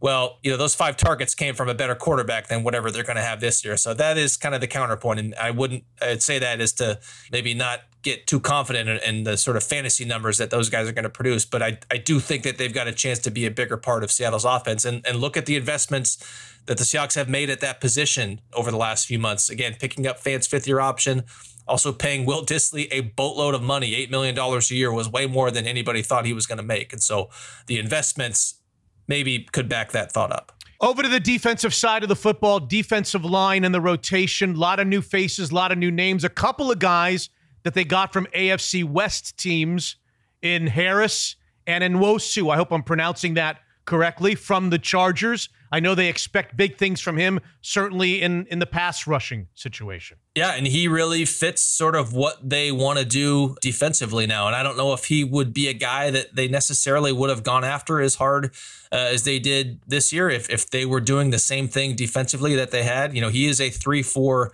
outside linebacker body type. Now they have had those guys and they've had him playing Leo, so you know maybe they would have, but the point is signing Uchenna Nwosu to, by the way, the, the biggest free agent deal that they've ever signed uh, under Pete Carroll and John Schneider in terms of per year average. Uh, that that's the biggest deal of any free agent, outside free agent that they've that they've signed. That plus drafting Boye Mafe in the second round and doubling up uh, with Tyreke Smith in the fifth round, they're really loading up on that position because they're, as you know, switching to more of a maybe not switching, but they're going to feature more of three, four looks than what they've had in the past. And you want Darrell Taylor, Uchenna Nwosu body types playing that position. And so the Carlos Dunlaps, you know, I think uh, one factor in his release is that he doesn't really fit what they want to do defensively. Now, you could have him for a few million dollars because when you it's third down and you're just rushing the passer, then DN versus outside linebacker doesn't matter. But you know, on early downs, these are the body types that they want, and that's why you saw them go after that position the way they did this offseason. Linebacker Jordyn Brooks and Cody Barton are guys I know. I don't know who the third linebacker is going to be. Maybe you can help me with that, or the fourth linebacker is going to be. Explain to me those names. Well, um, I know who it is, but I can't pronounce his his name. It's, the guy from the maybe Bears? you were The guy maybe that's why you were teeing Yeah. me up that way. But Yes, uh. Iggy, I think Joel. is what they call him. Let's him. call him Joel. Joel. Yeah. sure. Yeah. Yeah, Okay. not Joel McHale, but No, no, um, ano- another guy named Joel. Okay. Um, yeah, and, and you know when they're in that that three four on early downs, it's really you've got Barton and Brooks as your two inside guys, and then it's you know the outside guys, linebackers yeah, who yeah. are yeah. So I think for a lot of the time they're going to be playing with Barton and Brooks. Uh, and, then And more pass rushing type Correct. guys in there. it. So Yeah. um, I think the the other guys they have there, uh, Iggy and uh, Nick Bellore yes.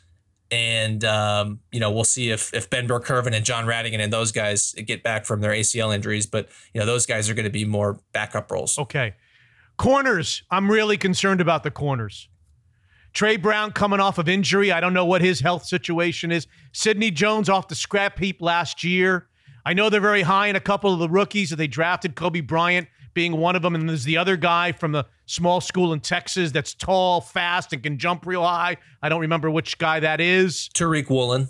If this were a playoff caliber team, which I don't think it is, I'd be good and worried about the cornerback positions. I'm not that worried now because I don't think that they're good with good cornerbacks or without good cornerbacks. But speak to that issue for a second. I kind of feel like we had this conversation 12 months ago and and even 10 months ago into training camp because that was the big concern for them roster wise last offseason is do they have enough at cornerback? And a lot of different faces but the same question. And you know I think that the the surest thing that you've got there in terms of the ability to play good football right now is Sidney Jones on a good playoff team he's he's probably an average number 2 you Really? can win with I don't know that he. I don't even know that he's an average number two on a good playoff team. I'm uh, I'm a little more hesitant than you are to anoint him that. I, I think based on the way that he played in the second half of last season when he got his feet wet, I, I think that he, he's in that territory. He's not a number one guy, and you've just got a lot of young sort of question marks around him. As unproven as as the rookies and the young guys are, they are very excited about uh, Woolen and Kobe. Kobe. How could I Kobe forget? Bryant. How could I forget You Kobe can't Bryant's forget name? Of all Kobe the names to forget, how could I forget that one? So opening day starters. Tell me who the opening day starters will be. Tre Brown and Kobe Bryant. I've got to see it, uh, I've got to see Tre Brown get back on the field before I'm going to pencil him in uh, to the starting lineup. Sidney Jones and Kobe Bryant. Yeah, Okay. I, I, right. I do think that. And then the leaders, the leaders on defense, we know are the safeties. We don't have to have much conversation about them. Jamal Adams, Quandre Diggs are the leaders of the team. All right. Last question for you. And I was thinking about how I wanted to ask you what you expect. And maybe organized team activities and mini camps. It's not fair to uh, ask you this question at this point, but I have you at this point, And the next time I'm going to see you is on a golf course. So nothing's going to happen between now and the next time I see you. So I'll ask it to you. I don't think they're going to be very good. But I'm wondering how good they are around the quarterback position. If you put your hand over the quarterback position, everywhere else, if you consider them as a team everywhere but the quarterback position, I'm wondering how good you think they can be next year. So I'll ask it to you this way. And this is preposterous, but I'll ask it to you anyway. If Russell Wilson were the quarterback of this team next year, and everything else is exactly as we just presented all of the units, would the experts be projecting this team as a wild card team, as an NFC West contending team, or would they look at this team and say, look where they were last year with Russell Wilson? I know he was hurt, but look where they were last year. They didn't make the playoffs, they weren't very good. They won't be very good this year with this group around Russell Wilson. What would experts be saying if he were still the quarterback with everything else the same as it is? I think they'd be saying that they were a slightly better team than last year. But I, I, think that they would be talking about them as a playoff contender. And the ceiling on those projections would obviously be capped when you're playing in a division with the reigning Super Bowl champion. So certainly nobody would be uh, penciling them in as the NFC West winner. But you, yeah, I, you'd definitely be talking about a playoff team. Would you? Um, with Kobe Bryant and Sidney Jones playing corner. With, sure, because with because if questions yeah. at the running back position, with potentially rookie left tackles and potentially a rookie right tackle and some uncertainty on the offensive line, with new coaches, new position coaches, all else the same, you you think we would be talking about playoff caliber team? I uh, do. I, yeah, I do because okay. because right. you because as many you know question mark positions as you could point to, you could I think point to as many and say that they're better than they were last year. And you could look at the defense, you know, the the personnel upgrades in the scheme change and say that that should in theory, because that's all we talk about on June, you know, in mid June is is in theory. But yeah, you'd be talking about a lot of the the issues that have plagued them on defense in recent seasons that they should be fixed by this new defense. And so, yeah, I think you'd be talking about a, a playoff right. team. All right, improve your golf game. Trying. we all are. My problem is that I try to do that by playing as opposed to practicing. Practice. I don't think it works that way though, as I'm learning. Ladies and gentlemen, follow him on Twitter. He's the best, and he's with us all football season long and a couple of times here and there during the offseason. This is not an organized Brady activity. This is an off-season Brady activity, an OBA on Mitch. An off-season unfiltered yes, activity. O U B A. Brady Henderson. Follow him and read his work on ESPN.com. Thank you, Brady. Thanks, Mitchy. Boy, it's been a tough few months for our 401k plans, hasn't it? Here's Katie Versio of Evergreen Gavekal. Katie, give us some good news, will you? There's not a lot of great news in the market to report, except if you're a buyer. It's a good time to be buying and to have cash. It's also a good time to go three for three. I feel it. This is going to be my day. What's the theme of your quiz today, Katie? It's a market update to see how much you're paying attention. I'm paying attention, so go ahead. Question number one. US inflation in May reached the highest level in more than four decades. What was the inflation increase? Was it 7.6%, 8.3%, or 8.6%? 8.6% C, Katie. Oh, you are right. It was 8.6%, up from 8.3% last month. So, really driven by a lot of the supply chain issues, energy prices. That's why the market has been really volatile around these numbers. And Mitch Levy is one for one for the first time in his history. I'm ready for question number two. All right, number two. In June of 2021, oil was $68 a barrel. What is the cost today? Is it $100 a barrel, 120 or 140? $120 a barrel. B. That's right. Yes. That is right know, that's what's really causing this inflation spike is that the cost of energy has just gone up so much over the last year. And Mitch Levy has a chance to go three for three as he predicted. I'm ready for question number three. This one could be an easy one. It's a true or false question. True or false? Both stocks and bonds are down for 2022. Absolutely true, Katie. That is true. You went three for three. Yeah, so stocks are down 18% and bonds are down 11%. It's been a really ugly year where there's not a lot of places to hide. Essentially, the only area of the market that is up on the year is energy. That's why here at Evergreen, we think that active management makes a lot of sense. It used to be really easy to make money in the market for the last five or 10 years or so, where you just buy the index and it keeps going up. But now we think, you know, there's pockets of value. We think there's certain areas that make sense. So we think active management makes a lot of sense in this environment. And that's why it's a good time to check out everything that Evergreen is doing. Start with their website, evergreengk.com. We love Katie Versio, Director of Financial Planning at Evergreen Gavekal. Everything Wealth. Hey, it's time for a visit from Jordan Flowers, who leads the cross country mortgage team in Kirkland. How are you, Jay Flo? Hey, Mitch, I'm doing wonderful. Thank you. It's been a while. Yes, Good to be back. has. It's nice to have you back. With numbers skyrocketing, how can Jay Flo and his great Kirkland team help Mitch Unfiltered listeners these days? Yeah, it's a great question and one we're getting from clients also. Rates have been going up pretty sharply over the last couple of months, but we have started to see it level out. Rates actually kind of tick back down slightly. It is a great time for buyers to be buying, even with the higher interest rates. It's actually providing a bit of an opportunity for buyers to not get into quite as many multiple offer competitive situations and wonderful time to be buying and getting that house you want and not getting in such competition and then just take care of it with the refinance with rates when they come back down. Jordan, tell me a little bit about buying rental properties and other unique programs that you guys offer at Cross Country Mortgage. Yeah, we are actually doing a lot with investment buyers right now, one to four unit properties. But we do also have a unique service coverage ratio program that allows you to not provide any income qualifying documents. We qualify off of the income the property itself produces. So we're just evaluating the collateral piece and if it's going to be a good investment for you. So, Jordan, even with the numbers a little higher these days, you're still helping refinance clients pull cash out for various reasons. Yeah, yeah. Those rate term refinances that were just clogging up the system a year ago have mostly subsided here, but we are helping a lot of clients with cash out refinances, equity refinances to pay off higher interest rate debt, as well as pull that cash to buy that second home or investment property that they want to do and put that money they've earned in their house to work on more real estate and helping people build more wealth. So, how do I reach you? If a Mitch Unfiltered listener has questions about what they just heard, where do we find Jordan Flowers? Yeah, same bat line, same bat channel, 425 890 2957. There you go, Jordan Flowers in Cross Country Mortgage, the Kirkland office. He's been an incredible partner. Mitch Unfiltered would not be possible without guys like Jordan Flowers. Unfiltered.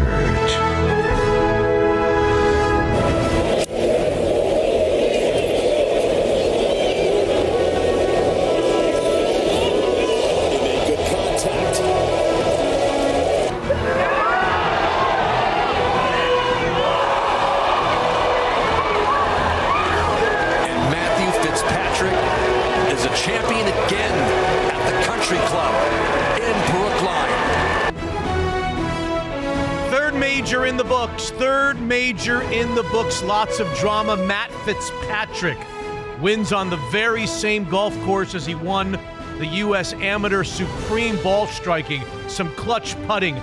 Scotty Scheffler denied. Will Zalatoris an inch away from a playoff.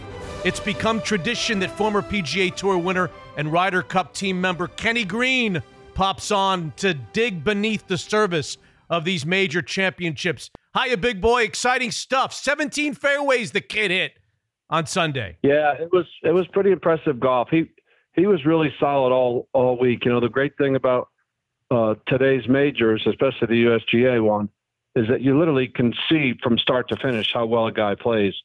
And you know, he was just he was just on all cylinders most of the week.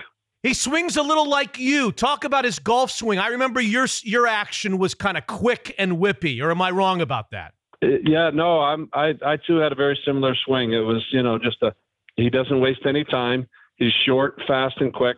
You know, he's got it down to you know, to a science. He's hitting it you know, they say he's he's gained uh, 4 or 5 miles per hour just by, you know, swinging heavy heavier clubs. It just goes to show you sometimes what confidence can do. You know, he, he probably had good vibes from the amateur, even though it was, you know, nine years ago mm-hmm. you know, because he hasn't won here in the States yet. Coming off a last group at the PGA, he noticed what he did wrong, and he only did it once that I saw this week was he got a little quick on that tee shot on 18, but recovered with a with a really good solid little slider out of the bunker. I'm going to ask you about that bunker shot in a second Kenny. But first, let's talk about the action, the quick, whippy swing. We see you, we see Fitzpatrick, we see a lot of guys use that method. And then there's the Lanny Wadkins got the same, oh, same sure. kind of motion. Yeah, Lanny Wadkins. And then there's the the flip side, the Fred Couples long and droopy. What are the advantages? Talk to the amateur out there. What are the advantages to swinging it the way Fitzpatrick and Ken Green did? Well, what I what I always like to try to to, to tell people is you got to swing whatever your personality style is. If you're somebody who you know who speaks quickly or does things quickly or, just as a reactor, someone who's like quick with the you know the wit or the sarcasm, mm-hmm. chances are you're going to be of that Ken Green, Lanny Wadkins, Fitzpatrick swing. Ernie Els, Fred Couples, I can walk faster backwards than these guys walk forward. They're just slow people. And they swing it like their personalities are. Just, It really fits, and and it's uh, the the one thing that I I honestly think, and, and a lot of people seem to disagree with this, but they're wrong, and I'm not. is that I believe the shorter, faster swings are better in bad weather. The lazy long swings seem to end up in more, get a little looser and get a little more foul sh- foul trouble. But you know, that's just a side benefit. You talked about the fairway bunker shot. 18th, 72nd hole of the U.S. Open under pressure. He's got to hit us a little slider because that lip was in his way or the tongue of the bunker. Here's a teaching moment for our listeners. Can we all, as amateurs, we all struggle with the fairway bunker shot. What are the keys to that shot? What is it about amateurs when you're playing in the pro ams? What do we do wrong with that shot? Well, most of the time it's it's it's all set up by by your brain set. Whereas I think it was better that he had to, to to move it so much where he could just react and just hit that slider. If he had to hit it dead on, he might have been thinking more.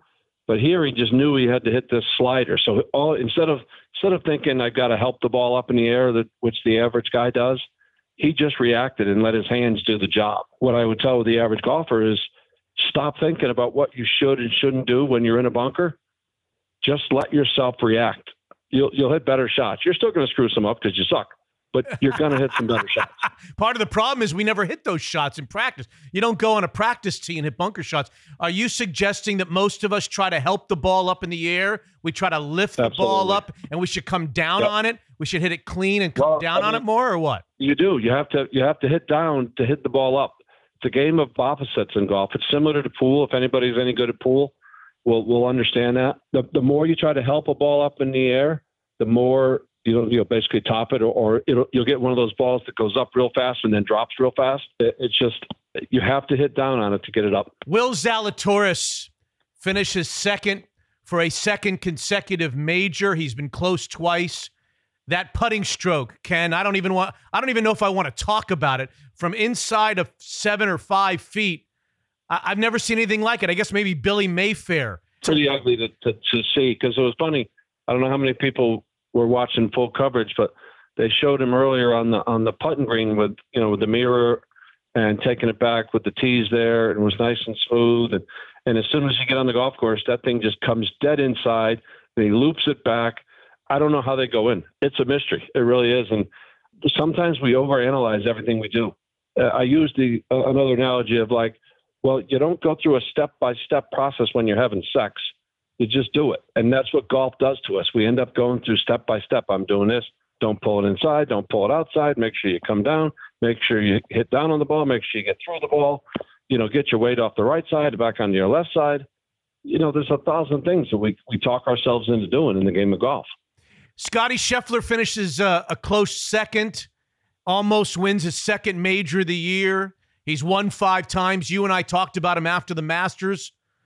Has he kind of separated himself as the greatest player in the world and it's not very close, or don't you think that? No, I think he's clearly the best player in the game right now. You know, golf is a is a strange sport. What will happen a year from now, only time will tell. I mean, you know, some people might say, well, you know, he kind of blew Colonial, and he had a couple of mental lapses, you know, and, and loses by one. But again, people don't realize uh, it's hard to put yourself in contention all the time, and that's all he's doing that week after week these days, and it's it's impressive golf that that uh, he's playing right now, and he seems to be a pretty level-headed a young man, and everybody has nothing but good things to say about him. I think he's going to be a good, solid player for the next ten years. And I think Scotty will be one of the stud muffins. The tours, the tours got a great set of stud muffins right now. It's just a question of whether we can keep him on this tour or the the Go Screw Golf Tour. Let's go to what you just talked about before we finish up. The LIV Tour. Mickelson took the money. Uh, Dustin Johnson, Patrick Reed, Bryson DeChambeau, all the rest. There's uh, there's whispers that more are coming. I got a funny feeling about Brooks Koepka, and the PGA Tour has decided to suspend these guys. Everybody's up in arms that they went and took the blood money. We had we had Rick Reilly, the uh, the veteran journalist, on our show last week say, "I'm really disappointed in Phil. You know, yes, he's a gambler, but he's got plenty of money. He didn't need to do this. None of these guys need to do this." Kenny Green, I mean, you you are you lived the PGA Tour for a, a large part of your life.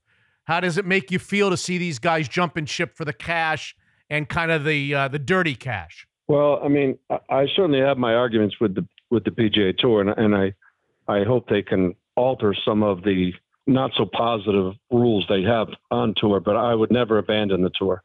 I go separate ways. I'm not. I don't worry so much about so-called blood money. Everybody in the country's been in bed with China for a long time. They treat their people awful. We live in a cruel world. You know, even though our country is the best of the best, I just want to talk about how it affects professional golf. Okay. And I think that's what people are forgetting about is I believe the Saudis are doing this for vengeance of some sort. You can't convince me that they care enough about their image or that they're trying to let the world think that they're better people. They're not going to spend billions and billions of dollars without a reason. I just think it's about somebody screwed them over. And that's just the kind of mentality they have. What's going to happen when they walk away? Say they really hurt the tour. Uh, are they going to be here in 10 years? You know, no one seems to worry about that you know, whether it's Phil or these other guys taking the money. And to me, it's it's professional golf that might be altered forever, that might never get back to what we were used to. It's a shame. How much money do do you need? I mean, that's the thing that baffles me. I I have no problem for a, a kid, but uh, I might butcher his name, James Piot, I think. Yep. They might have offered him five million or something or ten million. And if he doesn't have money, then God bless it. You're not on even on tour. You don't have a tour card. You're not violating anything you could go play there, take your money, play for three or four years, and then go over to PGA Tour, and they can't do a thing about it. But guys, you know, like that are going and listen, if Chase Koepka's there, you can't convince me that Brooks not going to be there soon. It just it just seems logical. He only wants to play majors with a few tournaments anyway. I, I think guys that are doing it only for money are going to find out that they've made a terrible decision down the road, and I just hope it doesn't hurt professional golf. Do you think that the PGA Tour has any other option than to suspend these guys for violating the terms of the PGA Tour? And and maybe a better question is, what do you expect the four majors ultimately to do? Obviously, the U.S. Open spoke for this year's U.S. Open, but when we're a year or two from now, and the Masters, USGA, PGA of America, uh, the R&A have some time to think about this do you think ultimately those four entities will say to the LIV golfers, no? Yeah. I don't know if the other three, when I say the other three, I'm talking about USGA, R&A, and PGA of America, have the have the nuts to change their criteria. I believe the Masters can, and if they do, the others will will will more than likely make some amendments because it, the Masters is a private deal. Mm-hmm. You can't sue them over anything. And the thing that will probably be the biggest determining factor is what happens with official golf world rankings. Because all these events, your eligibility is based off of world golf rankings. So if they're going to allow the LIV tour golf rankings, then the majors are going to have to either step up or just run away and, and let everybody play. You know, I hope that's not the case. But if the world golf rankings hold a steadfast line to some of the criteria. It's got to be 72 holes.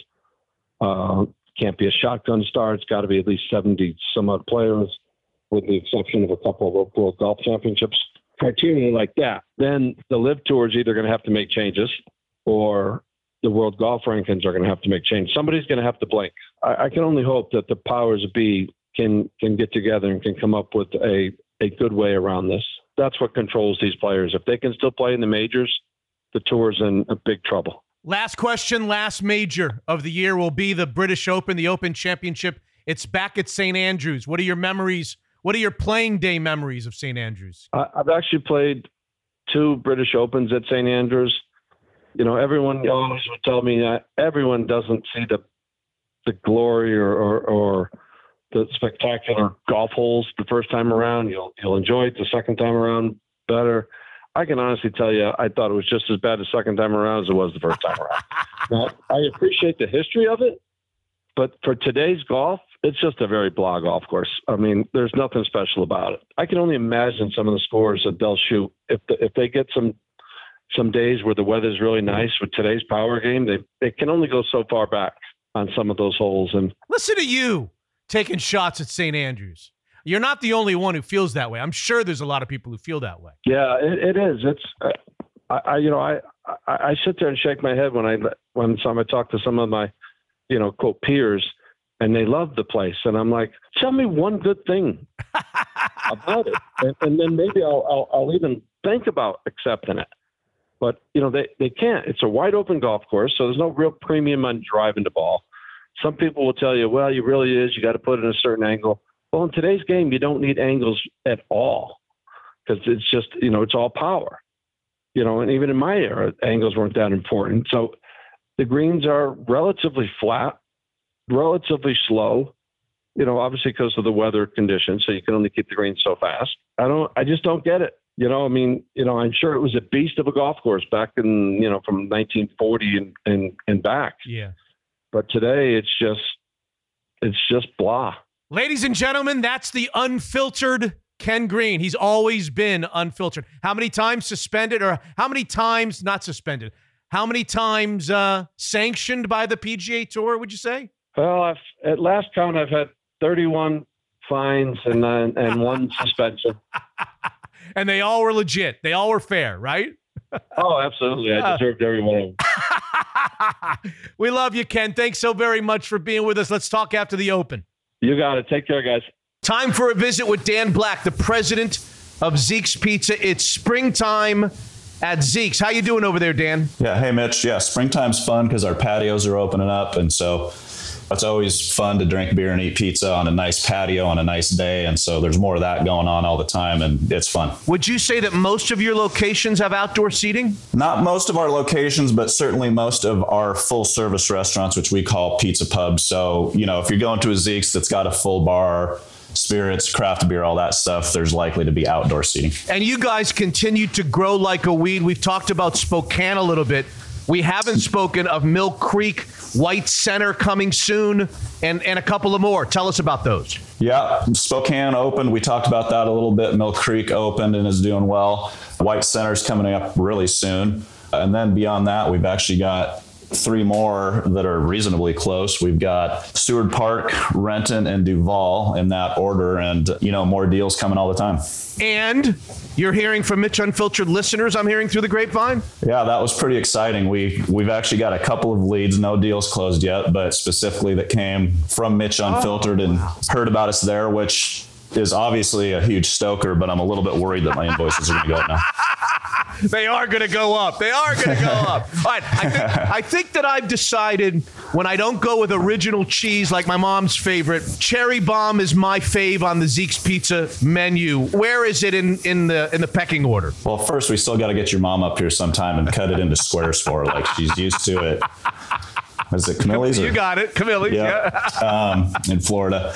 But you're not alone on the cherry bomb. It's definitely one of my favorites, and it's outside of cheese and pepperoni, probably the most popular one, and it's certainly the one people talk about the most. So yeah, cherry bomb is cannot go wrong with that one. What are you drinking these days from Zeke's? Yeah, this time of year I kind of transition. You know, we order a lot for delivery, and I I use Zeke's for my grocery store for beer. We have better beer than you can get at the grocery store. So when I order, I just I order enough for the next couple weeks and stuff that I can throw in the cooler and stuff like that. I'm really excited for you guys. You've been a great partner back in the radio days, and now with Unfiltered Unfiltered, Zeke's Pizza homegrown in the Northwest. Unfiltered.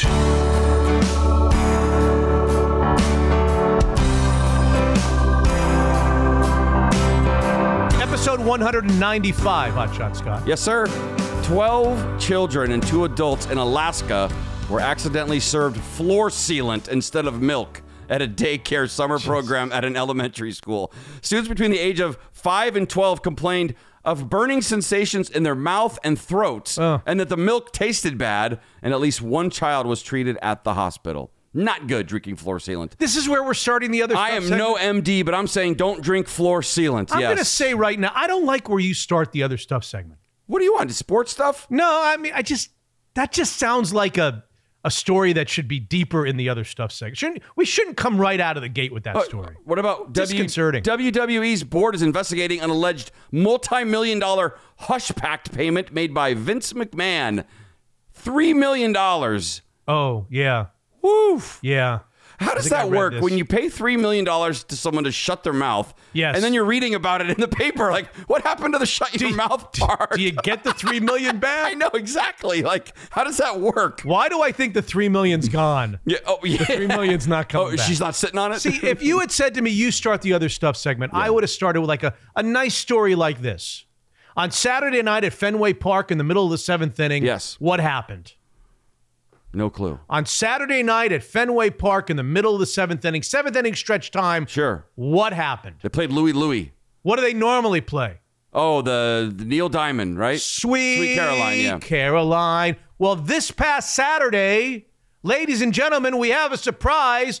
It's Neil Diamond suffering from Parkinson's disease. That I knew, yeah. Openly retired from touring Yeah. since 2018. Came back to Fenway Park Wow. in the press box like Harry Caray used to do Sure, at yeah, Cubs yeah. games, and he led a Fenway tradition of Sweet Caroline in the middle of the seventh inning. People that's must- how you start other stuff. That, that's what's better than others. What, what what kind of other stuff are you coming up with? Kids drinking floor sealant. That's my That's- kind of other stuff. That's in the seventh position. I bet Should people not be at the top of the order. I bet people But- lost their shit because people love Neil Diamond, especially Red Sox. I mean, I, that place must have gone I saw crazy. the yeah, I saw the vid. He's got the Boston, you know, Letterman's jacket on. He's got the hat on. How'd he look? Not great. Really? Not Yeah, great. that's too bad. But what a lovely scene. Yeah. The fact that he would agree to do that. He's been fighting Parkinson's disease for Yeah. four years. He's not making any public appearances, and yet he came back to Boston, Fenway Park, and led the. cr- uh, Come on, that's another stuff. Say we should retire other stuff after that. That's beautiful other stuff. So you only want like nice stuff? Is that what you're no, no. I'm just saying that's a. Yeah. Okay. What about what about an update on Britney Spears' ex, Jason Alexander from We Seinfeld talked about fame? him. He tried to crash the wedding, and then he got arrested. Right? You are correct. Yes, and we well, did this. heads were rolling in Britneyville. She fired her security team, each and every goddamn one of them, for letting him in. They didn't mm. let him in. She didn't. Did he get in? Well, they didn't stop him. Yes, he came in, and I think he was armed with a knife, right? By the way, years ago, she didn't stop him either. I, well, true, yes. But he was charged with vandalism, trespassing, and Yeah. battery. But the judge also added a felony stalking charge and granted Britney a three year restraining order against Jason Alexander. Security team out. New I s- group in. I see your Britney Spears story and Jason Alexander story, and I raise you Charles Barkley. okay. Charles Barkley has weighed in on LIV Golf, the LIV Golf Tour of the Saudi Arabia. He was asked, Okay. how much does he blame a guy like Phil Mickelson for taking the 200 million? Bryson DeChambeau 115 million. Yeah. DJ Dustin Johnson 125 million. How much do you blame those guys? Should Yeah. they have done that? And I'm going to read to you Charles Barkley's quote. Are you ready? Yes. I don't judge other people, Charles Barkley said. If somebody gave me 200 million, I'd kill a relative. Jesus. And I'm serious.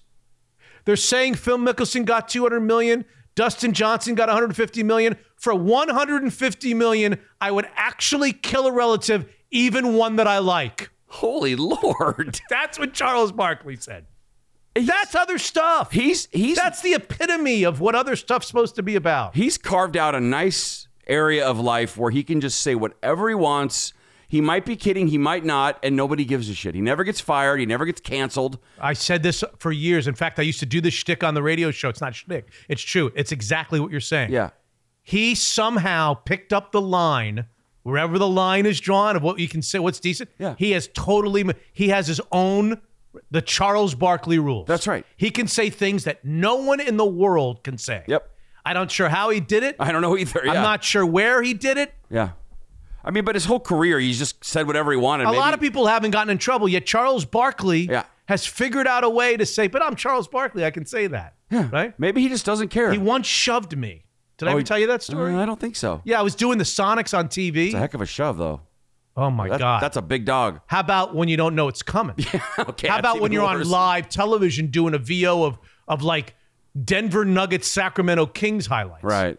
So they sent me onto the court during Sonic's TV broadcast broadcasts in 95 and 96. I remember. And I used to start off on camera on the court during the timeout, and then they have a little monitor near the underneath the camera where I would VO voiceover Familiar highlights term, from yes. a, but maybe somebody else is Okay, fine. highlights from other cockamamie games. Right. Like anybody cared. yeah, right. And I was on camera. They were playing the Houston Rockets. Okay. Was he on the no? Not 95, 96. He was on the Suns. Okay, Suns. Yeah, yeah. They were playing the uh, God, the you should Phoenix watch Suns. sports once in a while. Jeez. They were playing the Phoenix Suns. Yes. And I go out in my little suit with makeup. Why is it a little suit? I had my little suit on, Yeah. makeup. Yes. I wasn't real gray, but a touch of gray. I was probably almost getting ready to be 30 years old. yeah. And I go on camera, and then they say cut to Sacramento, Denver, and I'm re I'm doing the highlights. I'm in my own world. I'm actually on live television, and out of nowhere, I get just creamed. Like he sees you, he does it on purpose just to mess up your shot. I still to this moment didn't see it coming, so I don't Yeah. I don't, can't can't describe what happened. like a two-handed shove or like a elbow. Forearm. Oh my gosh. I just get pounded. He was so big. And and I'm not on camera, but I'm you could probably hear me in the background going, "What the hell?" Right. And I look up, and he's just laughing at me. He's standing up there, just la- I didn't go down. I just went flying. And you're talking about the Nuggets and Kings or whatever yeah, you're I'm like Adrian Dantley scored. Uh, Kale Trapilka, you know, I'm- Robert I'm, probably had 10 doing my. Marv Albert at the time. yes. Yeah. And and and Charles Barkley is just giving me a forearm, whatever you call it. yeah, like a shiver, Like forearm shiver. Yeah. And then just laughing. It's good to be Charles. He just gets to do whatever I think, he wants. I think that was like a week after he threw somebody out of a window in a yeah, bar. I remember that story. Yeah. I could have been that guy. Yeah. he could have got a couple I- more I'm bucks next. out of it. Dejounte Murray, you know the name? I do, yes. Where do you know it from? Basketball. Where else? Uh, Who is he? a basketball player. Who is he? I, I, that's all I got. Rainier Beach? Oh, yeah, that's right. Yeah, yeah. Local I- guy. Yeah, we've talked about him. Yeah. Well, we have. Dejounte Murray, local guy. Yeah, yeah. Went to the University of Washington for one year. Yep. Then went out. We thought it was way too early. We thought he was making a mistake. Ended Yeah. up on the San Antonio Spurs. Sat around for a while, and now he's like an all-star. Crazy. He's like a great player who's going to make hundreds and hundreds of millions of dollars. Wow. It's a great story, and he's a, apparently a very good kid. Well, he had a falling out with his father Uh oh. for many, many years. I guess his his father locally here, and he didn't get along. Well, on Father's Day, he surprised his dad with a brand new white Chevrolet Tahoe, Oh, nice car. all decked out. Oh. And he wrote the following We had our differences for almost seven to eight years. And I just want a relationship with my dad before it's too late, he writes, Dejounte Murray. And not have one of us living with regrets of not being a man and fixing the problems that we had. I love you, Dad, more than you will ever know. Thank you for taking ownership on why you wasn't there as much as I wanted you to be as a kid. But what matters is focusing on what's right, and that's fixing our son father relationship in caps right now. If that's not a feel, if that's not, you're giving me cockamamie milk versus uh, paint. Yeah. kids getting Kids poisoned. floor and I'm giving you Dejounte Murray Yeah, burying the hatchet sweet. with his local dad by giving him a Chevy Tahoe and writing that kind of a Father's Day message. Shame on you on your other stuff story. You can do better. Former NASCAR star Clinton Bowyer struck and killed a woman. He did. He sure did. He did. That that's what I have. All right. I see you're killing a woman. Yes. and I raise you U.S. Open starter calling Justin Thomas Justin Thompson in the final round of the U.S. Open. Who called him that? The starter. Oh, God. I did that job. At- you did? I did it at Sahalee for like the 2000 NEC. Yeah. Oh, wow. I was the official starter. Tiger Woods came up to me, put his hand out, and said, Tiger Woods. I said, No shit, Sherlock. I didn't. Right. I had to. I had to introduce Phil Mickelson. You did? Oh, fish. Wait, how many that. did you have to introduce? Every. How many did I? Well, I thought maybe like a special guest. You do a couple. no, I did the whole damn thing. Wow. On the first tee. Yeah. Wow. Yeah. I didn't know that. Okay. Let's put it this way. yeah. If I was the starter at the U.S. Open making the announcements, yeah. I don't think I would mess up the name of the PGA Champion winner three weeks ago, Justin Thomas. No, you would not. I don't think you would. What do you say, Justin Thompson? Ladies and gentlemen, welcome to the So and So Tea Time. Justin Thompson teeing on. Uh, that's tough. And Justin Thomas goes, you know, his face. Yeah, yeah. Oh, God. That's tough. Yeah, you should probably get the names right. That's Yeah. probably a good place to start when you're doing that. I'm surprised that doesn't actually happen more often. I mean, do you ever hear of that happening at these? I mean, because, you know, it's a lot of golfers and. But I guess you're saying he's so good and he just won three weeks ago that He's one of yeah. he's one of the 15, 12 most famous golfers in the world. yeah If you're gonna mess one up, Yeah. mess one up that literally the people sitting around will not even know that you messed up. Right, Because yes. they don't know the guy from Adam. Except they probably see the name on the back of the caddy's wardrobe. yeah Right? and the guy whose name you mess up doesn't even care he doesn't even know his own name he's No, not no. far down the list. And Justin Yeah. Thomas, to his credit, he didn't care either. He was he was fooling around about it. he's doing okay But come on, you're the you're the starter of the U.S. Open on Sunday, the final round of the U.S. Open. You can't get Justin Thomas's name right. Come yeah on, not good not good.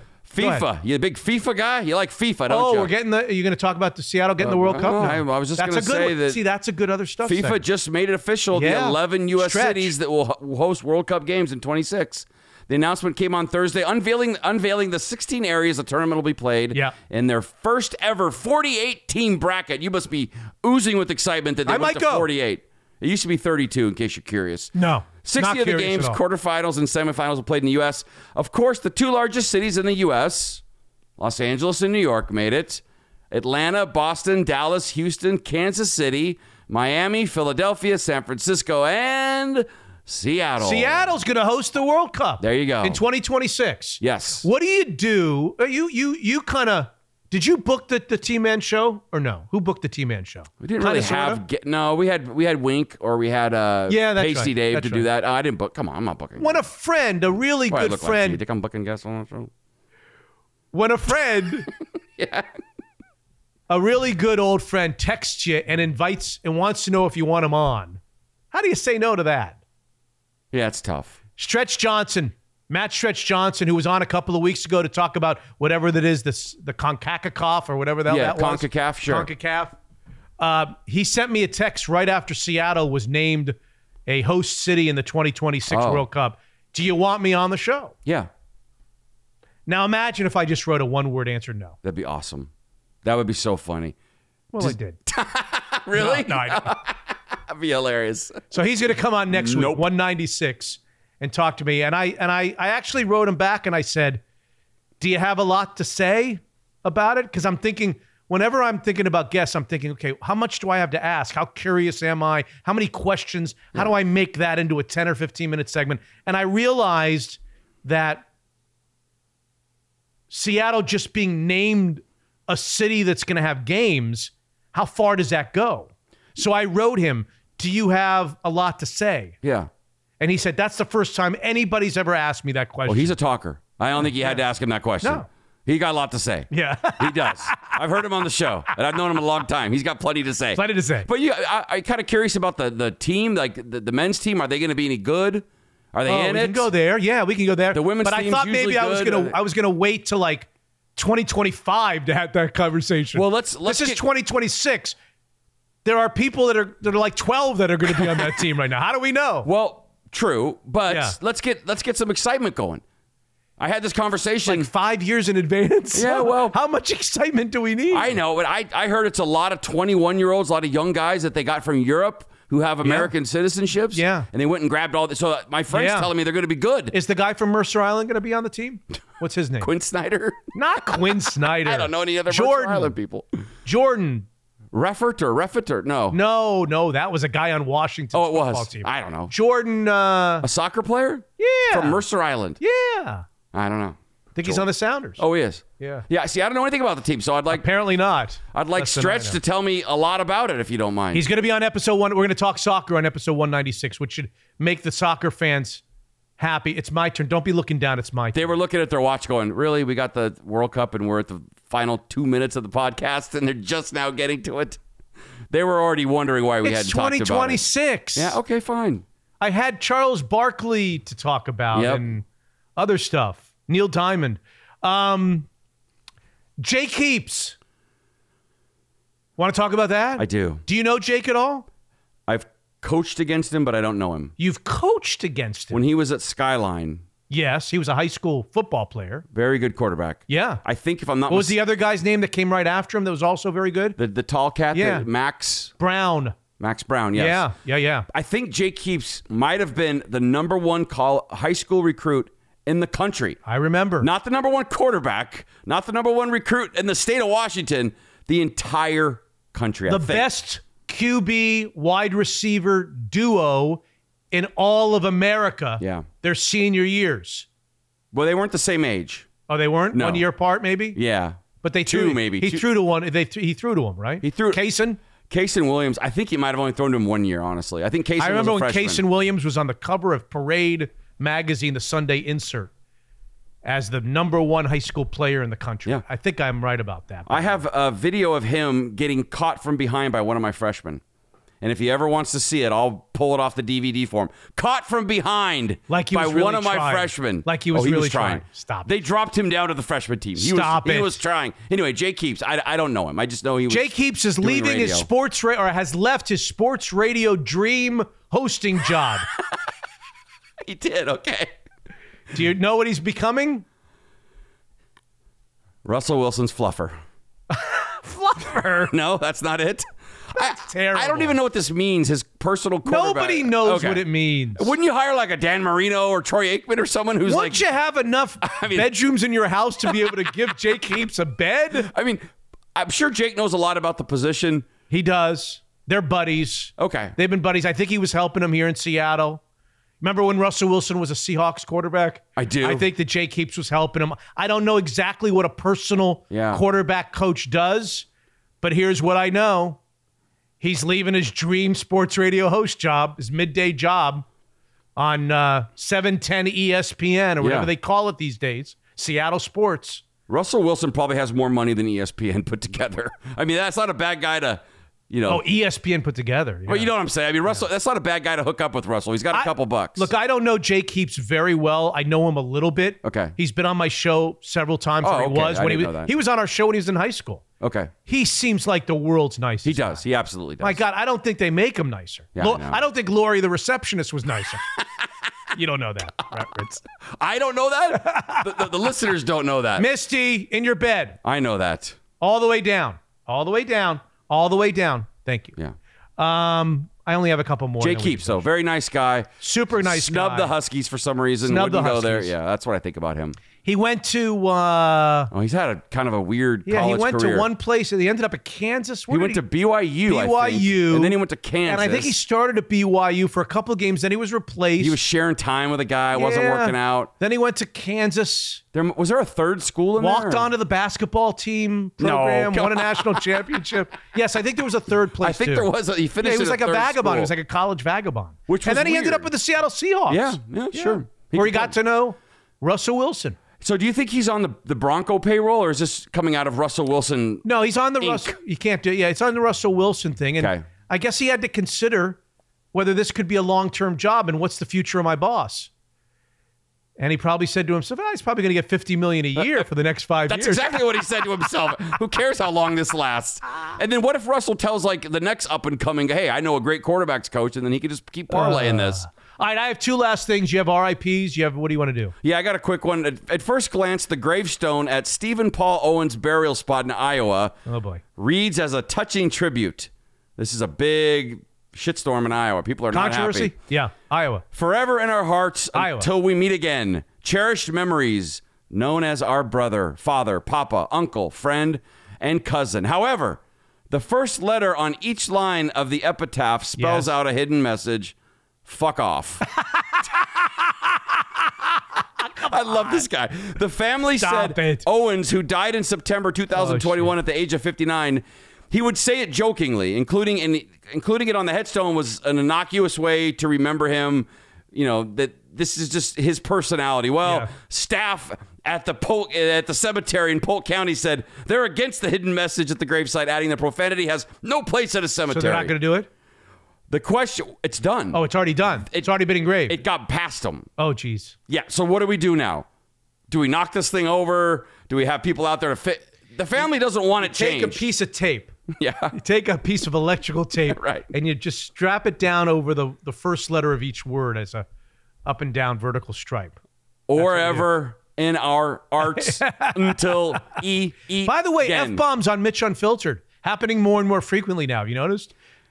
I dropped Um, one in on the Rick. Did you see the Rick Reilly interview last week? I couldn't week? have loved it anymore. I thought it was great. He's awesome. And he didn't believe you that he ruined the Well, he didn't I know, ruin I it. know. I ruined but, it. But he he didn't. He really thought that. he knew. He knew. He's known for years. But I think he thought that maybe you guys had just put it in the past. It was a long time ago. Yeah, it was a long time ago. Yeah. But you haven't spoke to him since. Yeah, No, I, I think, not one word. I think that part kind of surprised him. That really we're still not over this. Anyway, I thought he was great. Yes. Yeah, and I don't. I don't think Feinstein and him have. T- Could you imagine if they're like bosom pals now, bosom buddies? Right. That would be awesome. But did you like the Rick Reilly interview? You liked He- Rick Reilly. awesome. Yeah, he's great. Wasn't he great? Yes. Great stories. Yes. Amazing. The little kid in Ireland putting the balls in the hole. Don't Yeah. you love that? Oh, that's so funny. What a great oh, story. God, he has so many great stories. I And his- played golf with Rick Reilly in Los Oh? Angeles. Oh, Yeah, that's cool. Uh, several years ago, we played golf and we told stories, and it was fun. I want to ask him about the Boz because he spent time. He wrote his book oh with him. Oh, shit! Did you tell me that after? Or I told you after. Yeah. Okay. Yeah. All right, I- next time. I have a lot of questions for him about that. Two guy. deputies from Florida's Orange County Police Department. Holy crap! We're doing Florida stories. That's not fair. I'm not allowed to do them. Well, we've done this story many times, All so. I don't know how. Have we done Bob Saget's death? Yeah. Is that a Florida story? He's not a Florida man. But where did he die? I assume in Florida. So are you saying that we can do the Bob Saget death? I'm not saying do the anything. You're the one that made the moratorium on Florida stories. You tell me what the guidelines are. I'm not allowed to Well, shit this on your isn't, this isn't home like state. This isn't like Florida man story. This Okay. is two deputies that are in trouble. You know what they did? No. They ran and told all of their friends and families of the passing of Bob Saget when they found the body before his Oh. family was even told. Nice.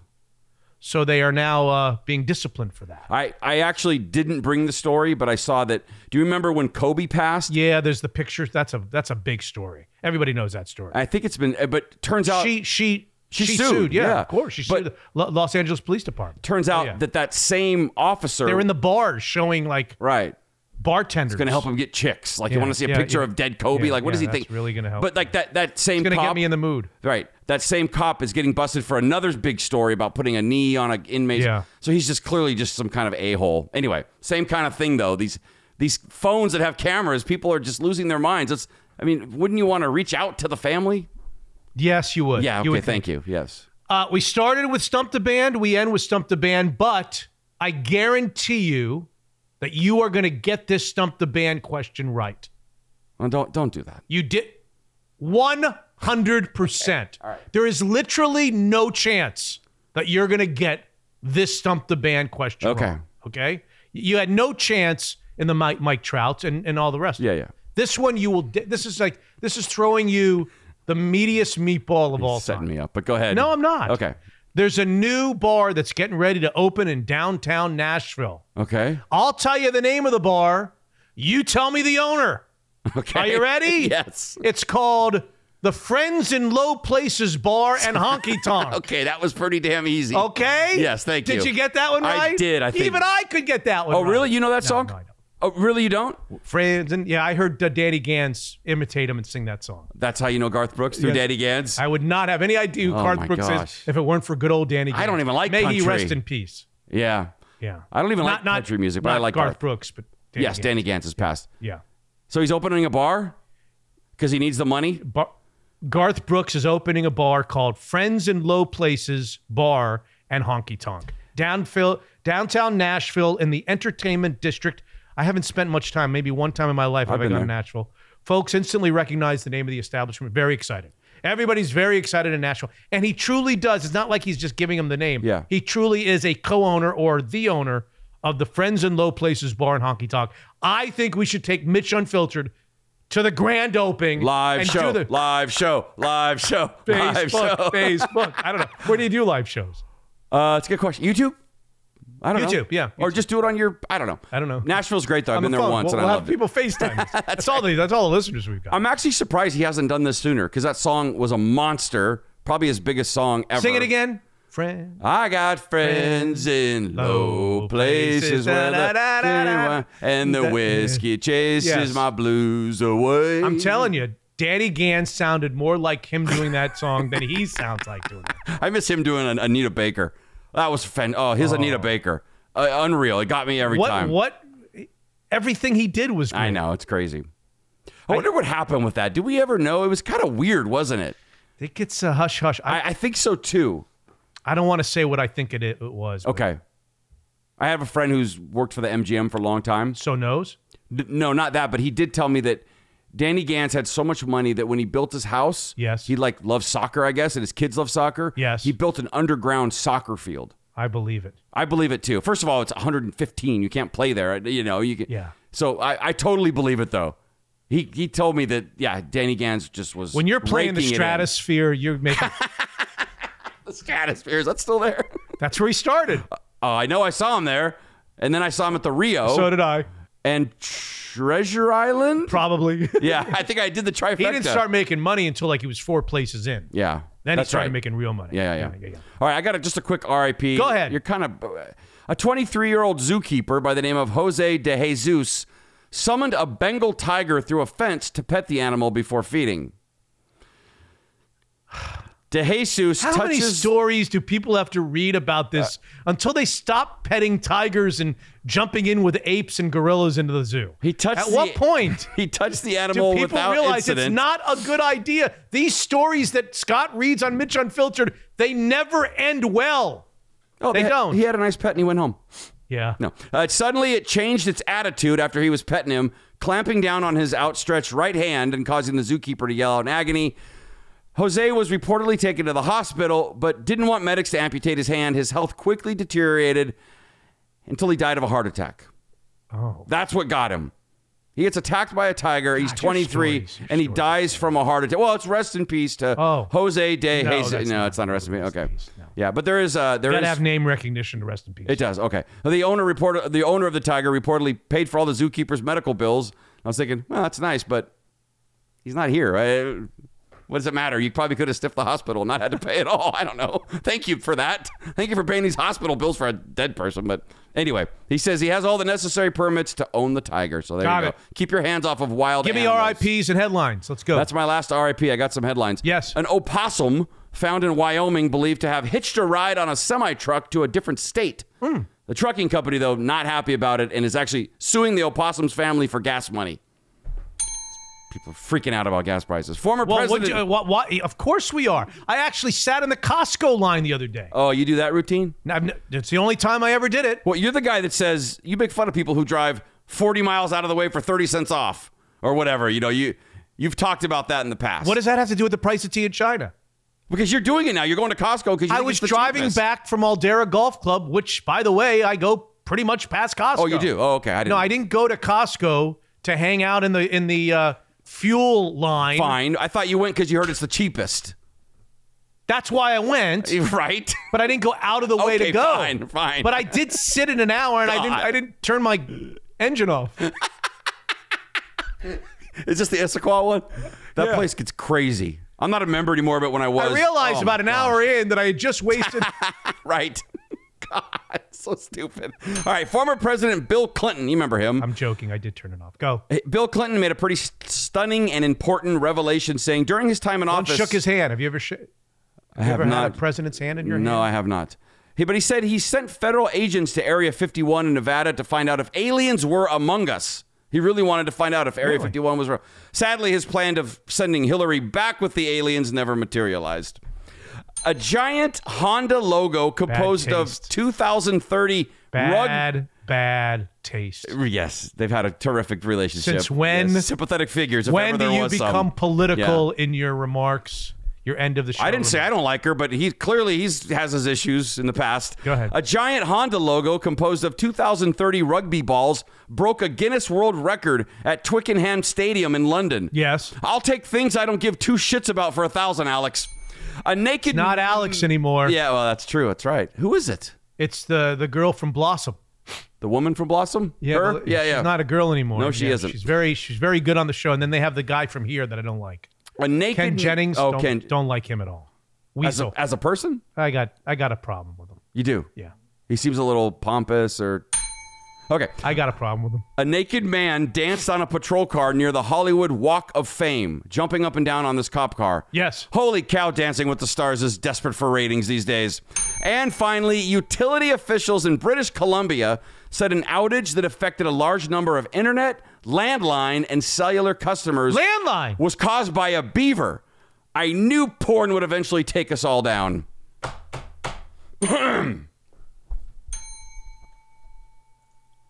We were doing so well.